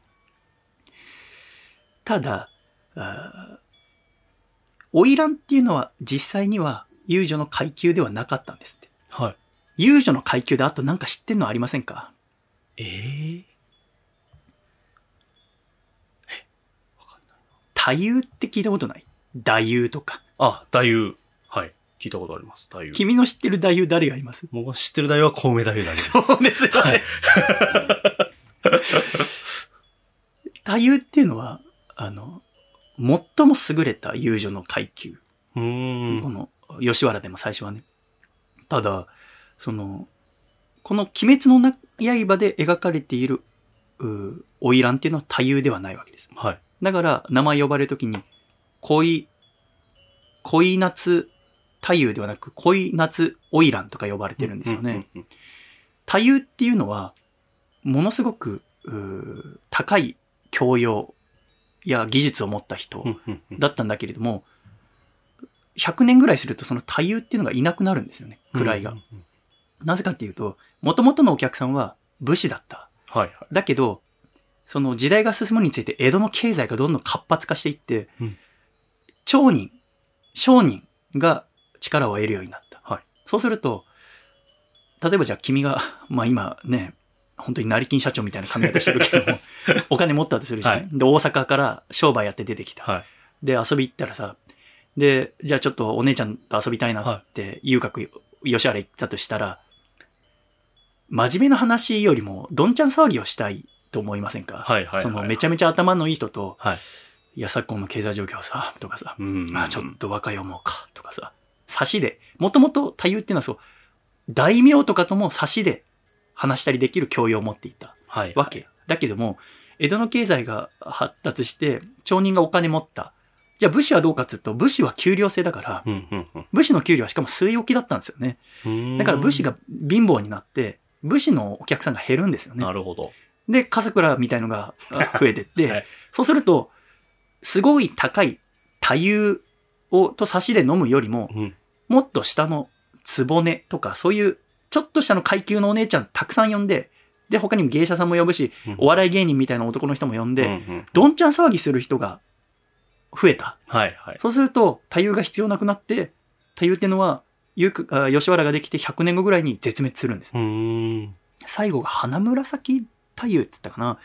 えーそういう、だから、吉原のその階級の中にもいろいろ変遷があるんだけれども、うーん花魁っていうのは階級のことではなくて、階級は実際はいくつも階級があるんですね。はいはい。えー一番上が呼び出しとか呼び出し中3っていう階級で中3付け回し座敷持ち部屋持ちとかその上の方の階級をまとめて花魁って言うんです。だから一言に花魁と言ってもその中にいくつか分かれているってことですねはいはいはいはいはい。で話をちょっと進めていきますけれども、はい。じゃあ、えーこの炭治郎くん伊之助くん善逸くんっていう子はどうやって遊郭に入ることにしましたか？覚えてます？なんか面接みたいなの受けますよね。あー女装してそうですよねはい。それぞれが。えーどうやって連れて行かれますか？誰が引率してます？なんか、その、紹介役みたいなうん人がいて、うん。それ、そうですね。なんか、経由ししてというか。そうですねはい。宇髄天元さん。その音柱の人が保護者役のような感じで、はい。要は忍者の格好ではなくもうイケメンのお兄さんの格好になって、この、えー、善逸くん、炭治郎くん、うーん、伊之助くんはそれぞれ善子、隅子、猪の子って女装して、はい。その子たちをだから遊女として売る役に、はいえー、音柱の人になったわけですよね。うんうん。この人の職業のことを世間って言うんですね。はい。世間って聞いたことありませんか？いや、あ、本当、はい今、まあ、今でも、多分 V シネとか見てるとはいたまに出てくる言言葉ではあるんだけども、つまり、この遊女になるのは、基本的に遊女やってところに所属するわけです。お店にね。はの従業員みたいな感じになるわけだけども、じゃあどうやって女の子たちはあ遊女屋に所属したかっていうと、基本的には直接その親とかがその遊女屋に売るってことはあんまりなかったんです。うんうんうん仲介役的な人がいたわけです。はいはい。それがこのゼゲンって人です。うん。ゼゲンっていうのは、えー日本中こう旅したりして、うん貧しそうな農家とか回って、そこの娘見っけたらその親に、えー娘売りませんかっていう。で、本当にわずかなお金、100万ぐらいもしないぐらいで子供を売らせて、でも親にはいいいいこと言うわけです。当時ネットとかないからよくわかんないわけですよ。はいはいはいはい。遊郭とか言われてもさ。で、いいとこですよ、つって。うんで、娘にも、江戸って最高だよ、行こうぜ、つって、うんお金で買って、で、その買った子を遊女屋に売るって。だからその、うんなんていうの、親と店の仲介役、それが税源。うんうんで、今回この、うん天元さんはこの税源の役をやってるってことです。で、実際にはこの炭治郎くんは15歳だけど、これちょっとここに絵がありますけど、これ何歳ぐらいに見えます？何歳とは書いてませんが、相当幼いですよね。そうですよね。多分8歳とか9歳ぐらいにはいはいはい。見えるじゃないですか。はこれは、まあ、遊女になる年っていうのは、その人それぞれで違うらしいんだけど、うん若い頃だと5、6歳で売られるらしいんですね。それは全然珍しいことじゃなかったらしいんですが、この遊女屋で働くというのは、年季暴行ということをするっていう契約なんです。はい。年季暴行っていうのは、雇用者と契約のもとに一定期間働く雇用形態のこと。うんうん。つまり、親がお金をもらうわけですね。娘を出すときに。はい。じゃあ100万だと100万もらって、うんそのお金は借りてるってことになるわけです。はいはいはいはい。遊女が。その借りたお金を働いて返す。うんうん。これが年季暴行っていう働き方。で、基本的には年季の期間は10年間。うんうん。だから10年間働く代わりにお金をもらいます。まあ、働くのは娘なんですけれども、はいはいはいみたいなのがこの契約ですね。はで、それを店にしょ連れて行くのが、ゼゲンという、この宇髄天元さんが、え扮しているものです。ひどいことしますよね。うん。本当に。いいしかも、さらにひどいのは、この大体10歳以下のうん遊女のこと、最初だから売られた、このことをカムロって言うんですけど、はい。このカムロっていうのは、まあ、台所の準備とか、あとはもう、遊女の周りのお手伝いとかをする、して過ごすんだけど、じゃあ、5歳で遊女は入ったら、年季10年だから、15歳で出られるんですか ?8 歳で入ったら、うんうん。18歳で出るのか？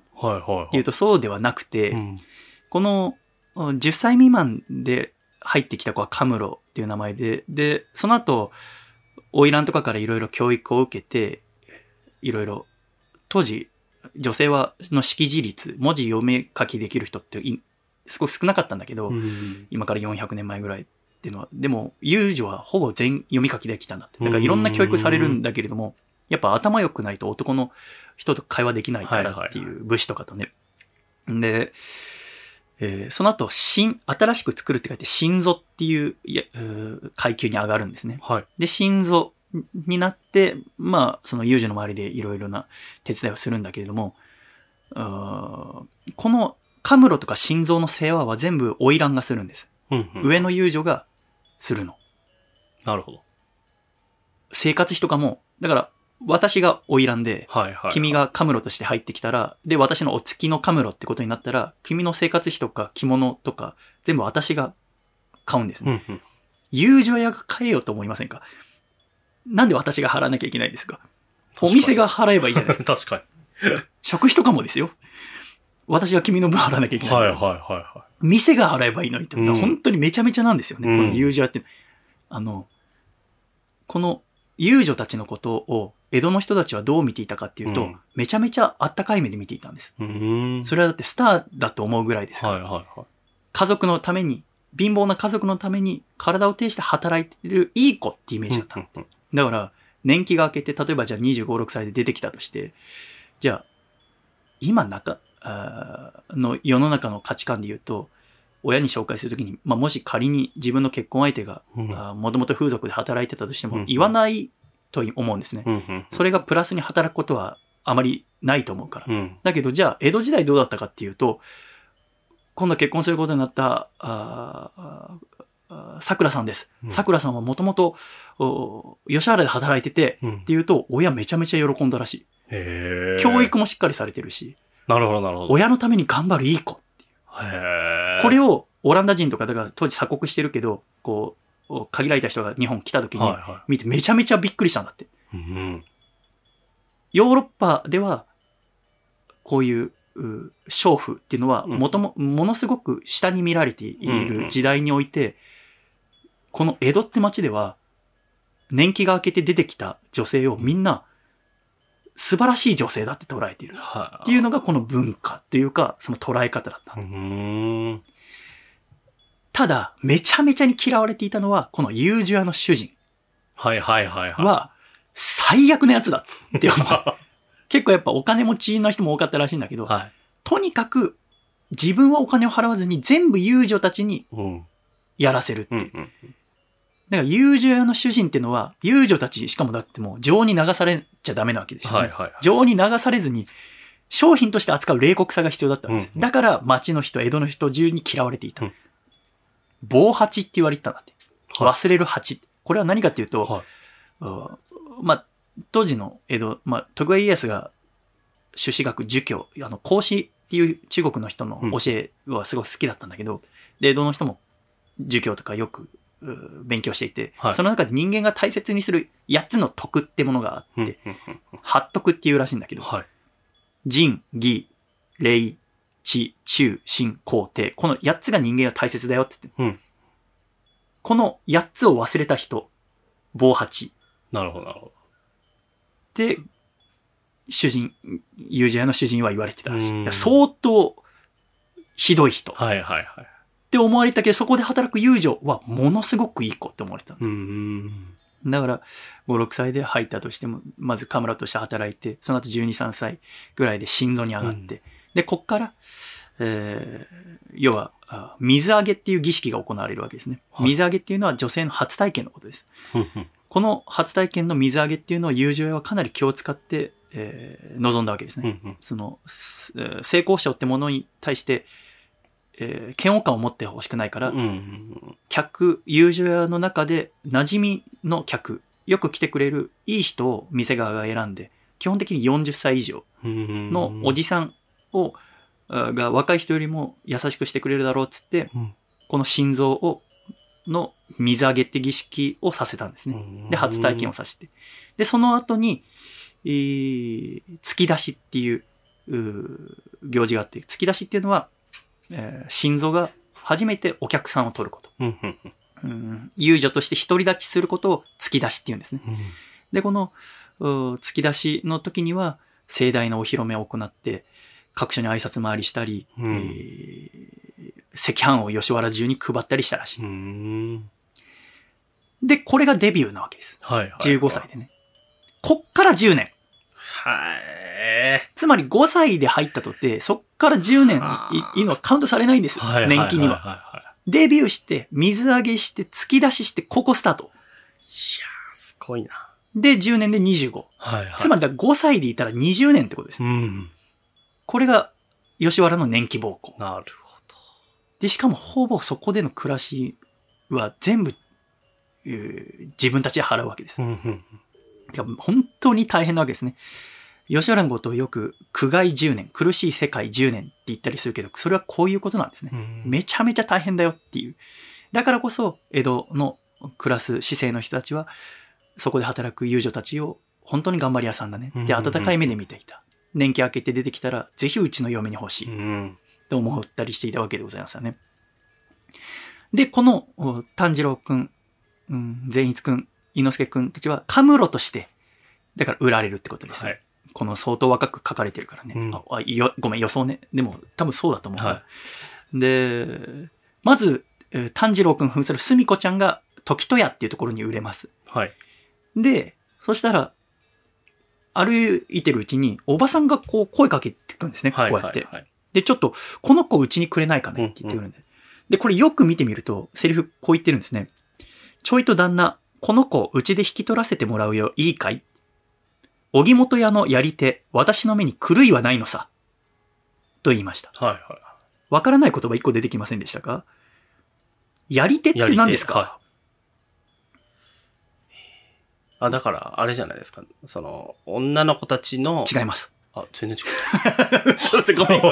何教えて。う。いいです、いいです。違う違う。いや、合ってるかもしいや、れない。なんか、その、ま、またさらに仲介役というか、その、売るんじゃなくてその、店の中での、なんていうか、こう、マネージャーみたいそうだね。あ合ってる、合ってる。あ合ってるんですか？本当に合ってる。これは、はい要は、最初読んだ時に何とも思わなかったけど、はい結構その、この漫画の中に、友情の中にいた、あ役割、職業の人が実は書かれてるんですよな。ね。はい。やり手っていうのは、友情での仕事の一つで、友女たちを監督するう人のことなんですね。主に年季が明けてもそのまま友情にとどまったあ人とかが務める役で、はい。遊女たちの火付け役でもあったため、遊女たちからは結構煙たがれることが多かった。うんうんだからやっぱほらちょっと意地悪そうな顔してるでしょ目がそうですねとんがってて。これがやり手っていう人です。うんで、このやり手によって、えー、伊之助くんこと、猪子ちゃんは連れて行かれるわけですね。はい。で、この善逸くんこと、善子ちゃんは残っちゃうわけですよね。かわいそうですよね。他にも友情用で働く仕事としては、若い衆と書いて若い氏って書いて、男の方向にのこと。若い氏とは言うけども、50歳とか60歳の人もいるらしい。他にこう、ひょうきんな小話をしたりして宴会を盛り上げる奉還っていう人がいたり、歌を歌ったりする芸者とか、本当にいろんな役割がいて、この、う吉原っていう街は回ってるわけですね。うんで、善逸が売れ残っちゃったわけだけれども、はいちょっと歩いてたら、天元さんが、あ、なんかあっちすごい人だかりだなって思って、一言言うわけですね。あれは花魁道中だなっていうわけです。はい。花魁道中、聞いたことありますか？ないです。オーラ花魁道中、要は、えっと、向こうから、あー恋夏花魁が歩いてくるわけです。はいはい。これなんで歩いてるんですかね？おそらくアニメ化において、一番綺麗に描かれるのがここ花魁道中だと思います。はい。いわゆる、吉原の一番の見せどのようなものがこの花魁道中ってものなんですね。花魁が歩くだけなんだけど、はその店の若い師ややり手カムロ心臓などが、行列を組んで歩いてくるんい。です。はで、その中心にいるのが花魁ですい。。うん。でもこの花魁っていうのは、花魁っていうのはいくつかのあー階級をまとめて言うもんだけども、一、花魁の中でも一番上の、おーおー花魁でないと、この花魁道中っていうのは許されなかったわけです。だから、この花魁道中をしている花魁っていうのは本当にこの吉原の一番のトップスターっていうことなんですね。これ漫画ではもちろん映像がないのでわかりませんが、うんおそらくアニメだと描かれるのは、ゆっくりゆっくり、その、あ吉原のメインストリートを歩いてくるとかが描かれると思います。はい。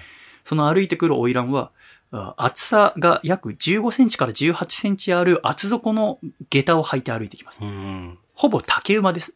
そうですよね18センチなんだ18センチ。はで、えー、外八文字という特殊な歩き方で歩いてきます。足を外側にこうくるーっと回して、ゆっくりゆっくり歩くんですい。ね。うんもともとは京都で内八文字という歩き方が流行っていたんだけれども、うんうん元吉原の時代にいたあ勝山太夫という人が外の方がいいっていうのを発えー発明してできたのがこのそのは外八文字。で、えーそこから300年、400年、300年ぐらいか、ずっとこのそのは外八文字っていうのが吉原では続いてきたんですね。はい。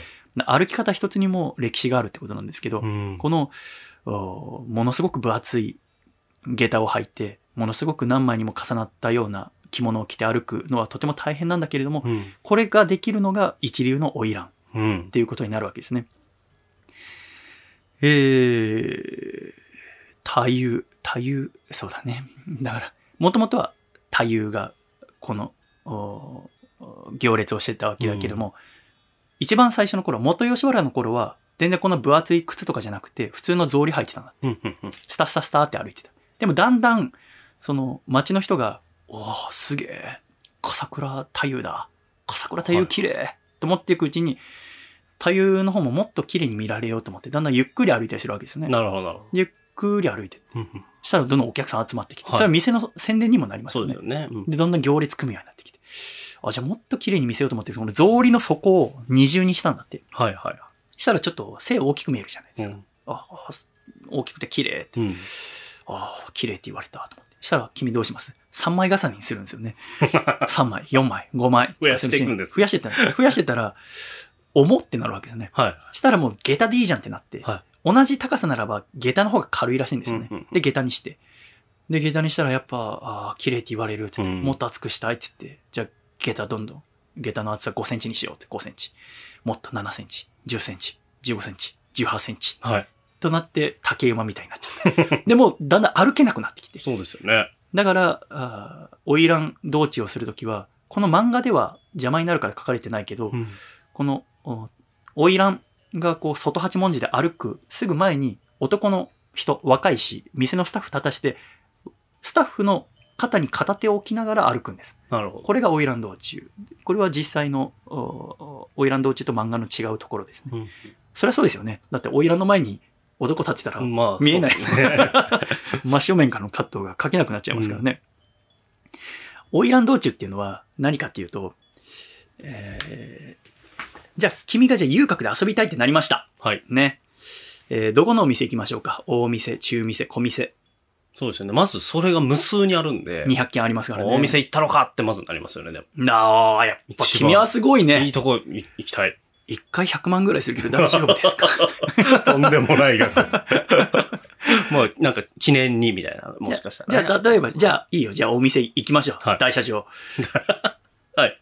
私はちょっと、財布が心もとないので、はいえー中店か小店、小店にしよう。はいで、私は小店行こうってなったら、はいその、遊郭が開いたら、バーって歩いていくと、その、うんゆう友情屋は全部で2階建てで、1階に、こう、あ格子がある。要は、外から見える部屋があって、そこに遊女の人が座ってるんですね。うんで、その格子の形とかでここが小店なのか中店なのかとか大店なのかがわかるわけですが、で、この子がいいかな、この子がいいかなと思って、えーえーじゃあ、そして見てたらお店のなんか客引きが出てくるから、はい。じゃあこの子でって言ったら2階に通されるんですね。うんじゃあ、君大店で遊びたいんですよね。はいでも、大店にいるような花魁は、この、お張店って言うんだけど、この1階に座ってること、はい張店を行わないんです。なるほど。しかも直でお店行けないの。え、仲介業者通さなきゃいけないんですね。なるほど。その名前を、お初期の頃の、だから元吉原とかでは、あげや。はいはい。この、お鬼滅の刃の頃ぐらい、だから、江戸時代の中頃からは、引き手茶屋っていう仲介業者をかまさなきゃいけないんです。だでも、笠倉くんは大店で遊びたいんだから、まず、引き手茶屋に行くんです。なるほど。一手間。そう。ねそこ行って、要は、まず宴会しなきゃいけないんですね。へえ。で、別にここは一元さんでもいいらしいんだけど、まず、じゃああ、君ここ引き手茶屋に来ました。はい。はじめまして、笠倉さん。今日は始め、まし笠倉さんどんな子が好みですか？とか、こう、はいきいろいろ聞くわけですよ。はい引き手茶屋の私がた。ね。うんうんで、そのうちに、あ、この、で、君は言うわけです。いや、めちゃめちゃ儲かったんで、つって。はい見てください、この2ブロック、つって。うん。その時代に。うん あ、斬新ですね。で、で、どういう子好みですか？今日の予算どんくらいですか、全部こっちがコーディネートするの、引き手茶屋が。ほど。で、じゃあ、あの店の、あの花魁にしようと思ったら、そのお店に手紙書くわけです。はいはいはい。手紙書いて、こういう人が来てますけど、うんつって。で、何回も何回もこう、まあ近いから、その、うんうんうん遊学の中なんて、いや、遠くても300メーターぐらいだから、はい。えーで、じゃあここの、になってなったら、花魁は準備をして、店の人準備して、行列を組んで、その引き手茶屋まで歩いてくる。これが花魁道中です。なるほど。これが、だから、他のお店は直で行きゃいいけれども、うんうんうん高級遊女と遊ぶためには、おみ引き手茶屋を通さなきゃいけないから、そこに直で花魁が来る。で。歩いてくる。だから最初は、スタスタスタって歩いてきてたんだけども、だって来るだけだから。でもだんだんそれが江戸の人たちへのこう、パレードのように、はいなってきてはいはいえーずっと続いたっていうのが花魁道中ってものなんですね。この漫画の中でも描かれている。で、笠倉くんはだから、えーそう、まず上げ、えー引き手茶屋で一回宴をして、うん。笠倉くんは、あー下座に座ります。なるほ上座に花魁が座りまど。す。うんうんじゃあ、ね、花魁やってきました。はい。恋夏花魁がやってきました。このはい漫画の中で描かれている花魁がね。じゃあ私が今恋夏花魁の役しますから。はいちょっとじゃあ私に話しかけてください。花魁にね。はい、自己紹介。こんにちは。何を照れてんだよ。気持ち悪いなちょ。っと綺麗すぎて、気持ち悪い。あんな大層な歩いてくるもんなんですね。はい。よろしくお願いします。はい。頑張って喋ってよ。花魁いるんだよ、だって。たくさん、もう今、もう、ごちそうも並んでます。えー。ごちそうありがとうございます。いや、僕初めてなんですけど、はいこんな感じで来るんですね。はい。頑張って。どういう？頑張って話しかけて、花魁いるんだから。せっかく花魁いるんだよ。おいらん、あ、もうどうぞ飲んでください。あの、あいいえせっかく。ごちそうあるんで、一緒にね、いいえだ宴会ですから。いいえ。かたくなだな。いいえ。え、食べてもいいんですよ？その、ごちそうあるんで。いいえ一。緒にこう飲んで、食べて、一緒にこう宴、いいじゃないですか。いいえ。え？いいえ。全然喋ってくれない。というように、はい。この初めて会うのを、初めて会うと書いて初回って言うんだけど、はい。初回の時は、あの、花魁ははいといいえぐらいしか喋んないんだって。へえ。で、飲み食いもしないの。これまでだって宴会の空気ですもんね。だってめちゃめちゃいる。あの、ま男の人もたくさんいるしるでで、もう、どんちゃん騒ぎよ。はいはい来たかはいみたいな感じ。いいえぐらいしか、はあー友情は喋んない。これが初回。だけど、この友女と遊ぶためのお金を上げ代って言うけど、上げ代の他に祝儀とかもたくさんかかるから、やっぱ100万ぐらいかかるんだよね。すげえでも指一本振りらんないけど100万ぐらいかかっちゃうわけです。はい今で言うとね。で、その友女気に入ったら、あ、恋夏花魁綺麗だなって君がなったら、うん客は再び指名するわけです。はい。二度目に会うことを裏を返すって言うんだけども、はいこの裏を返すのは友女に忘れられないうち、だいたい1週間以内に裏を返すわけです。じゃあ君また1週間以内に来ました。はい。引き手じゃあ来ました。ど。はい。恋夏花魁さんでお願いします。はいで、またこう、ビャーって来ますね。はい。で、その時はやっとちょっと喋ったりするらしいです。へえ。でもかかるお金は初回と同じなんでまた100万ぐらいかかる。やば。だけどまだ同金することはできません。へえ。で、3回目に会うことを馴染みって言うんですね。はい。こう3回目に会うってやっと馴染みになれるわけです。で馴染みになって初めて友情部屋に、友情部屋に通されて、えー同金することができる。なるほど。これが一通りのお作法らしい。へ最初、元吉原の頃はもうずっとこれが行われてたらしいんだけど、だんだんこれやっぱ大変だなってなってえ。、そうですよね。少しずつ廃れていったらしい。うん。だから、この、鬼滅の刃の頃はもう大正時代だから、うん。おそらくこんなちゃんとはやってなかったな。なるほど。ほぼなくなってた。有名無実化する、したことだったんだけど、一応の作法としてはこういうものがあったらしい。うん初回、裏を返す、えー馴染みになる。はいはいはでさ、私は全く知らなくて、これすごいなと思ったのが、じゃあ、恋夏オイランちゃんと馴染みになりました。はいねえ。で、君も事業めちゃめちゃうまくいってます。い。はいはい。でもまたこう、ね、吉原で遊んでたらさ、まだ他の人がこう、お誰か呼んだんだろうねうん。で、他の、だから、わらび、わらびもち姫だ。わらび姫だっけ？あの、ダキちゃんのやつね。はいはいはい。あの、他の花魁が、花魁道中してるの見ました。はい。綺麗、うんあの子とも遊びたいな、はい。笠倉さん思いました。はい。どうします？でも、また、またそこの、でも恋夏花魁ちゃんと馴染みなんだよ。え、いいんじゃないですか？で、また引き手じゃいて、じゃあどうする？え、もうあの子で、あの子というか、まあ、で、このみ店の人言いますよ。ね。え、笠倉さん、今日もありがとうね、はじゃあ今日恋夏花魁ちゃんでいいですか？いや、なんかあの、歩いてた子いるじゃない？はい。あ、さっきわらび気になっじゃかどうかななんて思ってはいるんですけど。かしこまりました。ということで、じゃあ例えば、じゃあ、わらび姫花魁ちゃんと遊ぶとするじゃないですか。ね。吉原の、おしきたりの一つとして、はいあの、まあ、決まり事として、は馴染みになった友情以外と遊んじゃいけないっていうのがあるんです。ええだから、そういう事態が発覚すると、だってあんな狭い町だから、まあまあまあまあ。はい。君がだからわらび姫花魁ちゃんと遊びだことはすぐ恋なっちゃんの方に行くわけですよ。はいはいはいはい。で、それが発覚すると、馴染みの遊女から浮気先の遊女に、笠倉さんは自分の馴染みであるという文が届けられるんです。うわ。で、でもそんなことを笠倉は知らないわけです。なるほど。で、また、ああくる日に、またちょっとわらび姫花魁ちゃんと遊ぼうと思って呼ぶとする。そうすると、わらび姫花魁ちゃん、笠倉からの、だから、引き手じゃやから、笠倉さん来てますよって、手紙届いた瞬間に、今度はこのわらび姫花魁ちゃんの友情屋は、恋夏花魁ちゃんの方に手紙書くんです。笠倉来てます来。られてます。みたいな。笠倉来てます。はいはいはいはそうしたら、あいつ来たぞってなっえて、この恋夏花魁ちゃんの方の。家の、もう、カムロだの、心臓だの、遊女だの、はい若い人がもうみんなで引き手茶屋に行くわけです。その浮気した男のとこに駆けつけるわけです。はいはで、お前何浮気してんの？吉原のしきたり知ってるよね？ってなって、はいえーまず金を、まずは土下座させて、えー、詫び金をむしり取り、えーまず、あと、ハゲにします。え？髪切ります。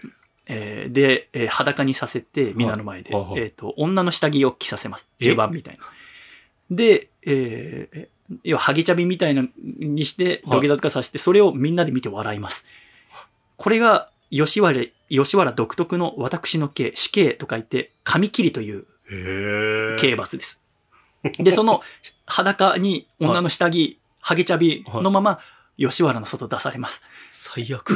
もともと持ってた服とかは返してもらえません。まあまあ金払ってきて、そうその仕打ちで。そう。で、みんなでそれ見て笑う。うわあいつ浮気したぞってそこの人もわかるわけですね。で、街の、ね、帰り道は一本道しかありません。っ噂になっちゃって。うわていうしきたりもあったらしいですよ。まあまあまあまあ。だから一回馴染みになったら、もう他の子とは遊ばないはいそういうものがあったらしいですねはい。。遊び方もね、仁義を通すということですか。そういうことでござんすうな。わ面白い。なんか、江戸時代から伝わった言葉でさ、火事と喧嘩は江戸の花なんて聞いたことあるじゃないですか。はいはいはいは何ですかねあの武装の言葉。なんで聞いたことあるんでしょうね。でもなんか聞いたことありい。ますよねそうですね。なんとなく知って。めちゃめちゃ火事すごかったらしいよ。もう江戸の火事なんつったら。へえ。なんか喧嘩は初期の頃だけだったらしい。なんか、要はいろんな、全国からいろんな人が来るから、うんで男ばっか。だから喧嘩多かったらしいけど、途中からあんまなかったらしいですよ。うん喧嘩の中でも一応ルールあって、顔から下しか殴っちゃいけないとかあったらしい。そのドッジボールみたいな。そう。セーフ、セーフとかないか。やられてっからね。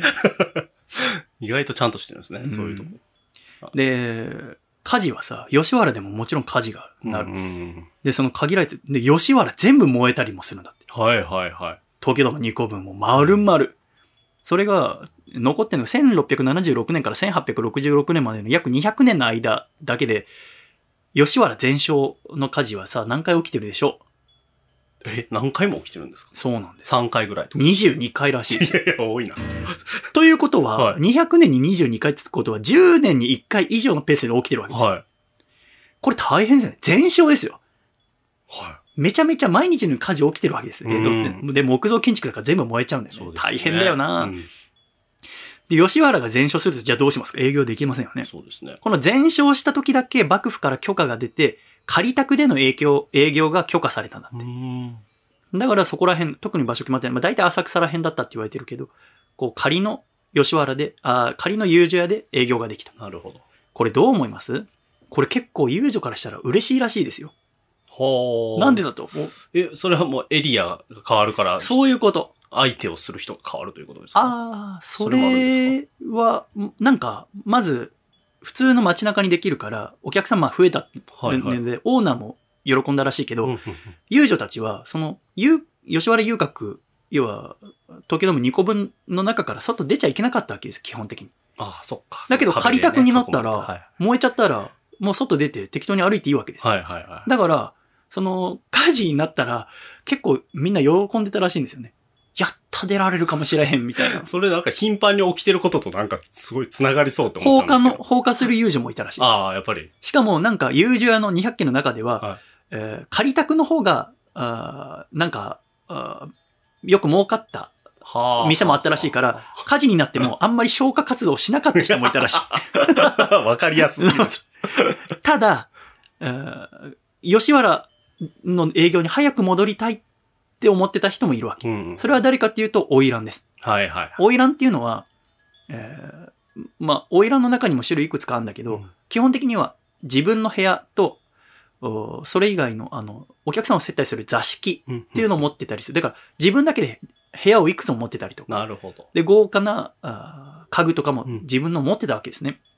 だけど、仮宅だとそういうのがないから、うんうんうん扱いが全然、みんなと同じ感じになっちゃうわけ。雑多な感じにあー仮宅だとね。だから、吉原に早く戻りたいって、花魁とかは思ってたらしいですね。なるほだけど、それ以外の人は、いや、全勝最高って。大きい声では言えだないけど。って外出られるし、っていう子もいたらしいよ。へえと思いますよね。だ普段、吉原行けないうん。お父様も近くにできた、みたいな。いうのあったわけですよね。あと、引き手茶屋を通さなくてよくなる。あの、ああ、え要はえそれがな、だ引き手茶屋がないから、近くに。それはね。だから安くなるし、はいやった、ちょっと安く遊べる。みたいのもあったらしい。高級遊女とね。じゃあ、遊女の一日ってのはどんな流れだったんですかねどうなんだでも暮らしてるわけですよね。もうその中でもうずーっと暮らすね。10年間。お昼ですっけまず、あのーまあ、昨晩泊まった客がいるわけですから、はいはい客が帰るのは朝6時だって、はこれを絹絹の別れって言うんだけど、朝6時頃帰って、で、遊女はその後二度寝します。だから客いるときはささほど熟睡しちゃいけないから、うんうん基本ほぼ起きてるから。だから、あー午前10時頃まで、だいたいまあ3、4時間寝ます。で、そこからあ身支度をします。うん新蔵さんとか、あと髪結いさんって美容師さんみたいな人に髪型整えてもらったり、うんうんあと朝風呂に入ったり。うん。髪を洗うのは1ヶ月に1回ぐらいらしいです。へで、えー正午頃に吉原の昼営業を開始します。え。うん昼店っていうものですね。これが夕方の4時ぐらいまでの4時間。昼店の主な客は武士なんですって。あの、参勤交代で地方から、だから家族が地元にいて参勤交代で来なきゃいけなくなった武士が昼に来た。なぜ昼かっていうと、おその藩は、例えばじゃあ君何々藩の人だったら、そのはい藩邸に泊まらなきゃいけない。なるほどな。決まった藩の建物の中に泊まるんだけど、門限大抵6時だから、だから夜の、お夜店には行けなかったわけです。だ昼店に来るのは大抵武士。だけど武士は裕福な人基本いなくて、うん。えーお金あんま持ってないくせになんかプライド高いから、遊女たちはあんま好きじゃなかったらしい。なんかリアルですそうね。、そう。あいつマジうるさくないだから昼店でしかも、花魁のような高級遊女をと遊べるような武士は基本いないから、お金持ってないから。だから、ああんまり働くこともなかった。うん。だから、あ花魁たちにとって昼店ってのは特にやることがないような時間だったわけですね。で、4時になったら1回終了。で、そこからまたちょっと自由時間があって、2時間後の午後6時頃になると、夜営業、夜店の開始ですね。うんうんえー、遊女屋の神棚にある鈴が勢いよく鳴らされるわけです。うん200件あるすべての遊女屋で鈴を鳴らすんでうん、ディリンディリンディリンディン。これがお触れって呼ばれるう夜店の合図なんですね。はいはいはい。で、そのおお触れと同時に、えー、菅か、菅垣と呼ばれる三味線によるお囃子の演奏がこの200件の遊女は全てで行われます。ん。お囃子をだからもうみんなで演奏するわけですね、三味線ものすごいいい情景だったと思いますよ。その吉原のあたりから、うん鳴り響いてくる6時になると一気に聞こえてくる。日が落ちてきて。提灯に明かりが灯された頃に、その鈴の音と三味線の音を聞くと、男たちは吉原に思いを馳せるわけですよね。うんで、そこから少しずつ大門一箇所からこうスーッと入っていって、お目当ての馴染みの遊女のもとに向かったりするわけです。で、えー、時間で言うと、午前0時に中引けとなって、それ以降の客は取らない。だけどもうその入っているお客さんたちは宴会とかを続けるわけです。うんで、午前2時になると大引け。えー吉原の営業は終了。宴会続いてたとこもそこでピタッと終わって、うんだからそこでお客さんのついてる友人はそこから、あー成功書をするということになります。夜2時から。で、寝て、朝の6時になったら、絹絹の別れ、お客さんと別れる。はい。ということは、これ聞いててわかりますけど、ほぼ休む時間ありませんよね。そうですね。で、その、まあ、お客さん2時頃からお客さんの相手して、うん。で、4時間後に起きるわけですけど、うんまあ、ほぼ寝られませんから、うん遊女はね。だめちゃめちゃ厳しいわけです。うん。じゃあ、遊女の休み1年に何回ぐらいあったと思います？週何？ええでも週に1はあるんじゃないですか、さすがに。年2です。きつ。いや、ブつだろラックにも程があるでしょ。うん年2です。1月1日の正月と、盆7月13日の2日。だけど、もうよほどのことがないと大門から出ることはできないわけですね。だけどさ、無理ですよね、年に。いや、続かないでしょ。でしょ じゃあどうやって休む？笠倉もう大変です、笠倉。いや、笠倉花魁なんか、めちゃくちゃいい客がいるんじゃないですか。もう休んでていいよ、みたいな。その、営業時間内、もう寝てていいいいよ。はあもう何も。僕はもう、建物の中にいるだけ。みたいな。惜しい。めちゃめちゃ惜しい。はい。そういうことです。要は、自分で自分を買うんです。はあ。はいはい。笠倉が、あ老主だとするでしょ、はいあの、オーナーだとしたら、私が花魁だったら、はいちょっと来週、お休み欲しいんで、はい、お金。へ自分のことを自分で買うわえ。けです。なるほど。それによって休む。を買うってことそうか。。これを、おーすげえなそうですね。これを見上がりっていうんですね。はいはいはいはい。自分のことを自分で買う。そうするとやっぱお金かかるから、うんそうすると、年期10年、10年間のこの期間がまたちょっと伸びたりするわけです。だって、ね、お金かかっちゃうから。そこまでしての休みを取って、遊女たちは何をしたと思いますか？何をするのが粋って言われたと思う？見上がりしてまでわざわざ、わざわざ。相当な金だよ。だって、金払って、休み取って。いや、でも結局なんかこう。たまに、こう、はいだから外出ていいってなっはい。ても、なんか誰かついてくんだって、その店のものとかが。ええそう。結局、あれじゃないですか。いつもお世話になっている人に文を書くみたいなのが、みたいな。結局もう休みなのに仕事しちゃってるみたいな。な、いや、まあ、いやさすがに。ええ年に休みで、ちょい休みで、さすがに。めちゃめちゃ働くじゃそこん。までは。その、自分でい休みを取って、わざわざ借金するような感じで、何をしたっていう、かというと、色とあったんですって。色っていうのは、はい感情の情に男って書いてはいはい色って読むんだけど、はいつまりお客さんのの中で本気になっちゃう男がいるわけです。ああ、はいはい、はい。本当に愛する男ができる。なるほど。そのことを色って言うんだけど、この色に合うのが、粋とされていたらしい。なるほど。自分で自分のことを買って愛する男に会いに行く。は普段、普段と逆ですよね。はい普段は、ああ男が女を買って会うわけだけど、うん。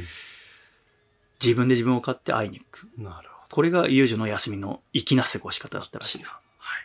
だけど、やっぱめちゃめちゃ辛くて、うん。えー当然、えー病気にもなるわけですよ。うん。病気になったら、でも、あの、お店の人はやっぱ冷たいから、防八だから、うん医者なんかにはかからしてくんない。うん治療費は全部自分持ちです。うわで、今回この、あ覚えてるかわかりませんけど、その、嫁3人侵入させて、2人捕らえられて、1人捕らえられてない人どうやって逃げたか覚えてますか？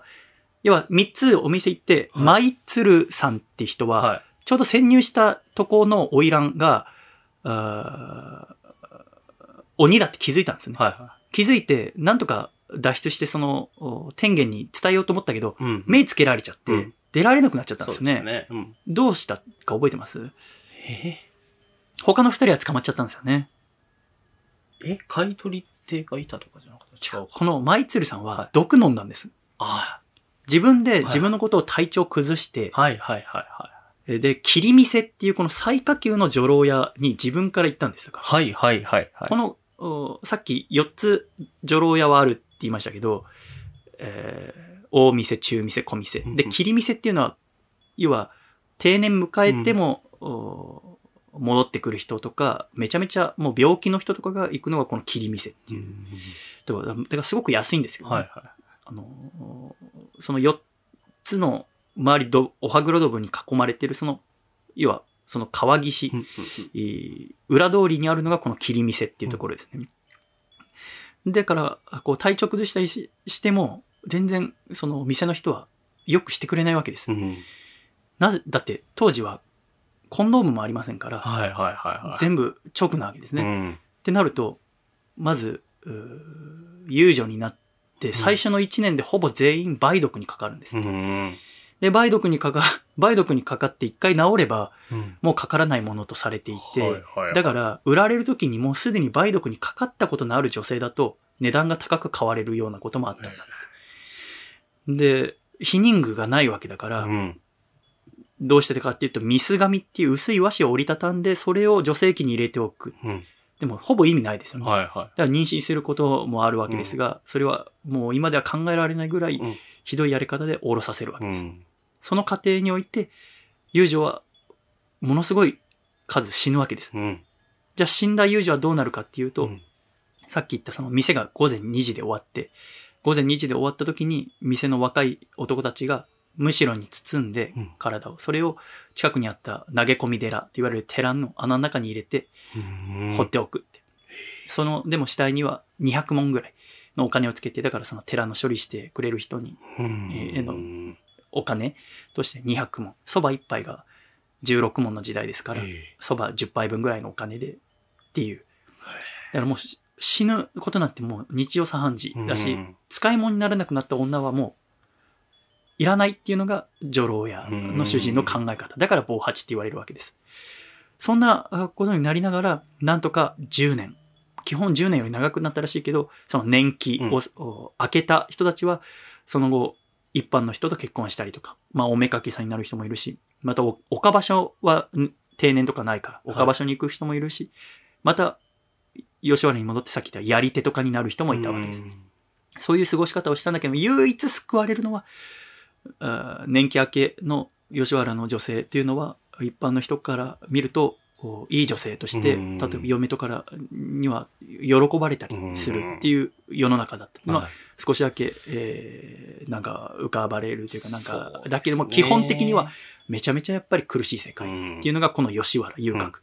その吉原苦しい中で、えー強くたくましく、うん。美しく生きたあーその最上級の女性というのが花魁という女性ということですね。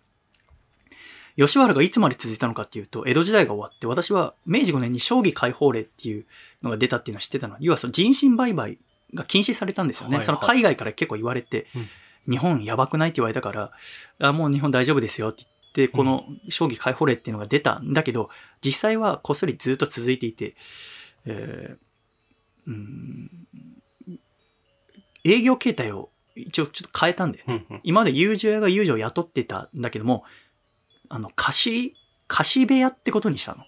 はい遊女に、貸し座敷、遊女が望んで、その場所を借りてますっていうことにしたんですね。でも、実際はもう人身売買も続いていたし、税源もいたし、えー遊女たちは辛い中でずっと続いてって、それがいつまで続いたかっていうと、昭和まで続くわけです。うん昭和まで続いて、だからもちろんこの、私最初この、えー鬼滅の刃見た時に、大正大正なんてもう遊郭終わってるじゃんと思ったんだけど、うんうん実はずっと続いていて、大正でも続いて、昭和でもつ続いて、うんえー終わったのは、明治、あ、ごめん、えー昭和33年、うん1958年に売春防止法が施行されて、吉原は元吉原から続く340年の歴史に終止符を打ったんです。うんってことは、つい60年前まで、私たちが生まれる30年前まで、この交渉制、国が認める風俗っていうのはあったわけです。はい吉原遊郭はあったわけです。交渉制が廃止された結果、国に認められた風俗店の営業が禁止されて今ではなくなりましたが、そうなった結果、多種多様な風俗店、風俗業の種類っていうのが跋扈する現代のような時代になったわけですね。で、現在、えーセックスワーカーの数は日本全国で約30万人。うんでもそれに加えて、まあ、今、そのパパ活だの、いろんなのがあって、はいはいはいそれはまたここに含まれませんので、うんえーっていうのが現在の状況ということですね。これが、吉原遊郭。はい。340年の歴史ということになります。うんいかがですか、お父様？あとはこれを、どのように自分の子供の年齢とか、歴史背景を知っているかに、っていうことを踏まえながら伝えていただけるといいと思います。はい私は来週この間答えられなかった小4の子に会うので、うんこれからその子用の台本をこさえますが、はい非常にえー難しいと思います。うんただ、文化というものは本当にあったことですので、うんそれをう伝えるということは、このアニメというものをきっかけに知るのは決して悪いことではないと思いますし、ねうんえーこの鬼滅の刃の中で描かれている遊郭像っていうの、あ、お、吉原遊郭像というのはとてもお正確に描かれていると私は今回思いました。うんアニメ楽しみですね。そうですねぜひ、えーその吉原遊郭そのものにも注目して見てみるとより面白いのではないかと思います。細身のシャイボーイ細身のシャイボーイ細身のシャイボーイ Oh yeah 細身のシャイボーイ細身のシャイボーイ。ルールールー。フー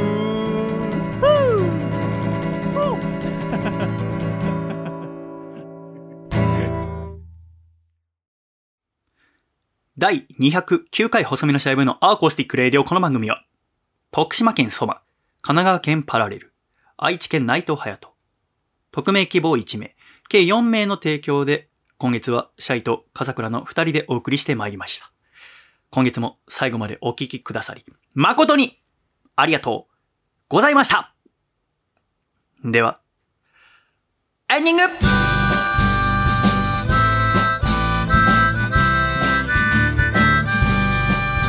暖かいシャイということで、第209回細身のシャイボーイの acoustic radio もエンディングでございます。笠倉さん、はい。今月も最後までありがとうございました。ありがとうございました。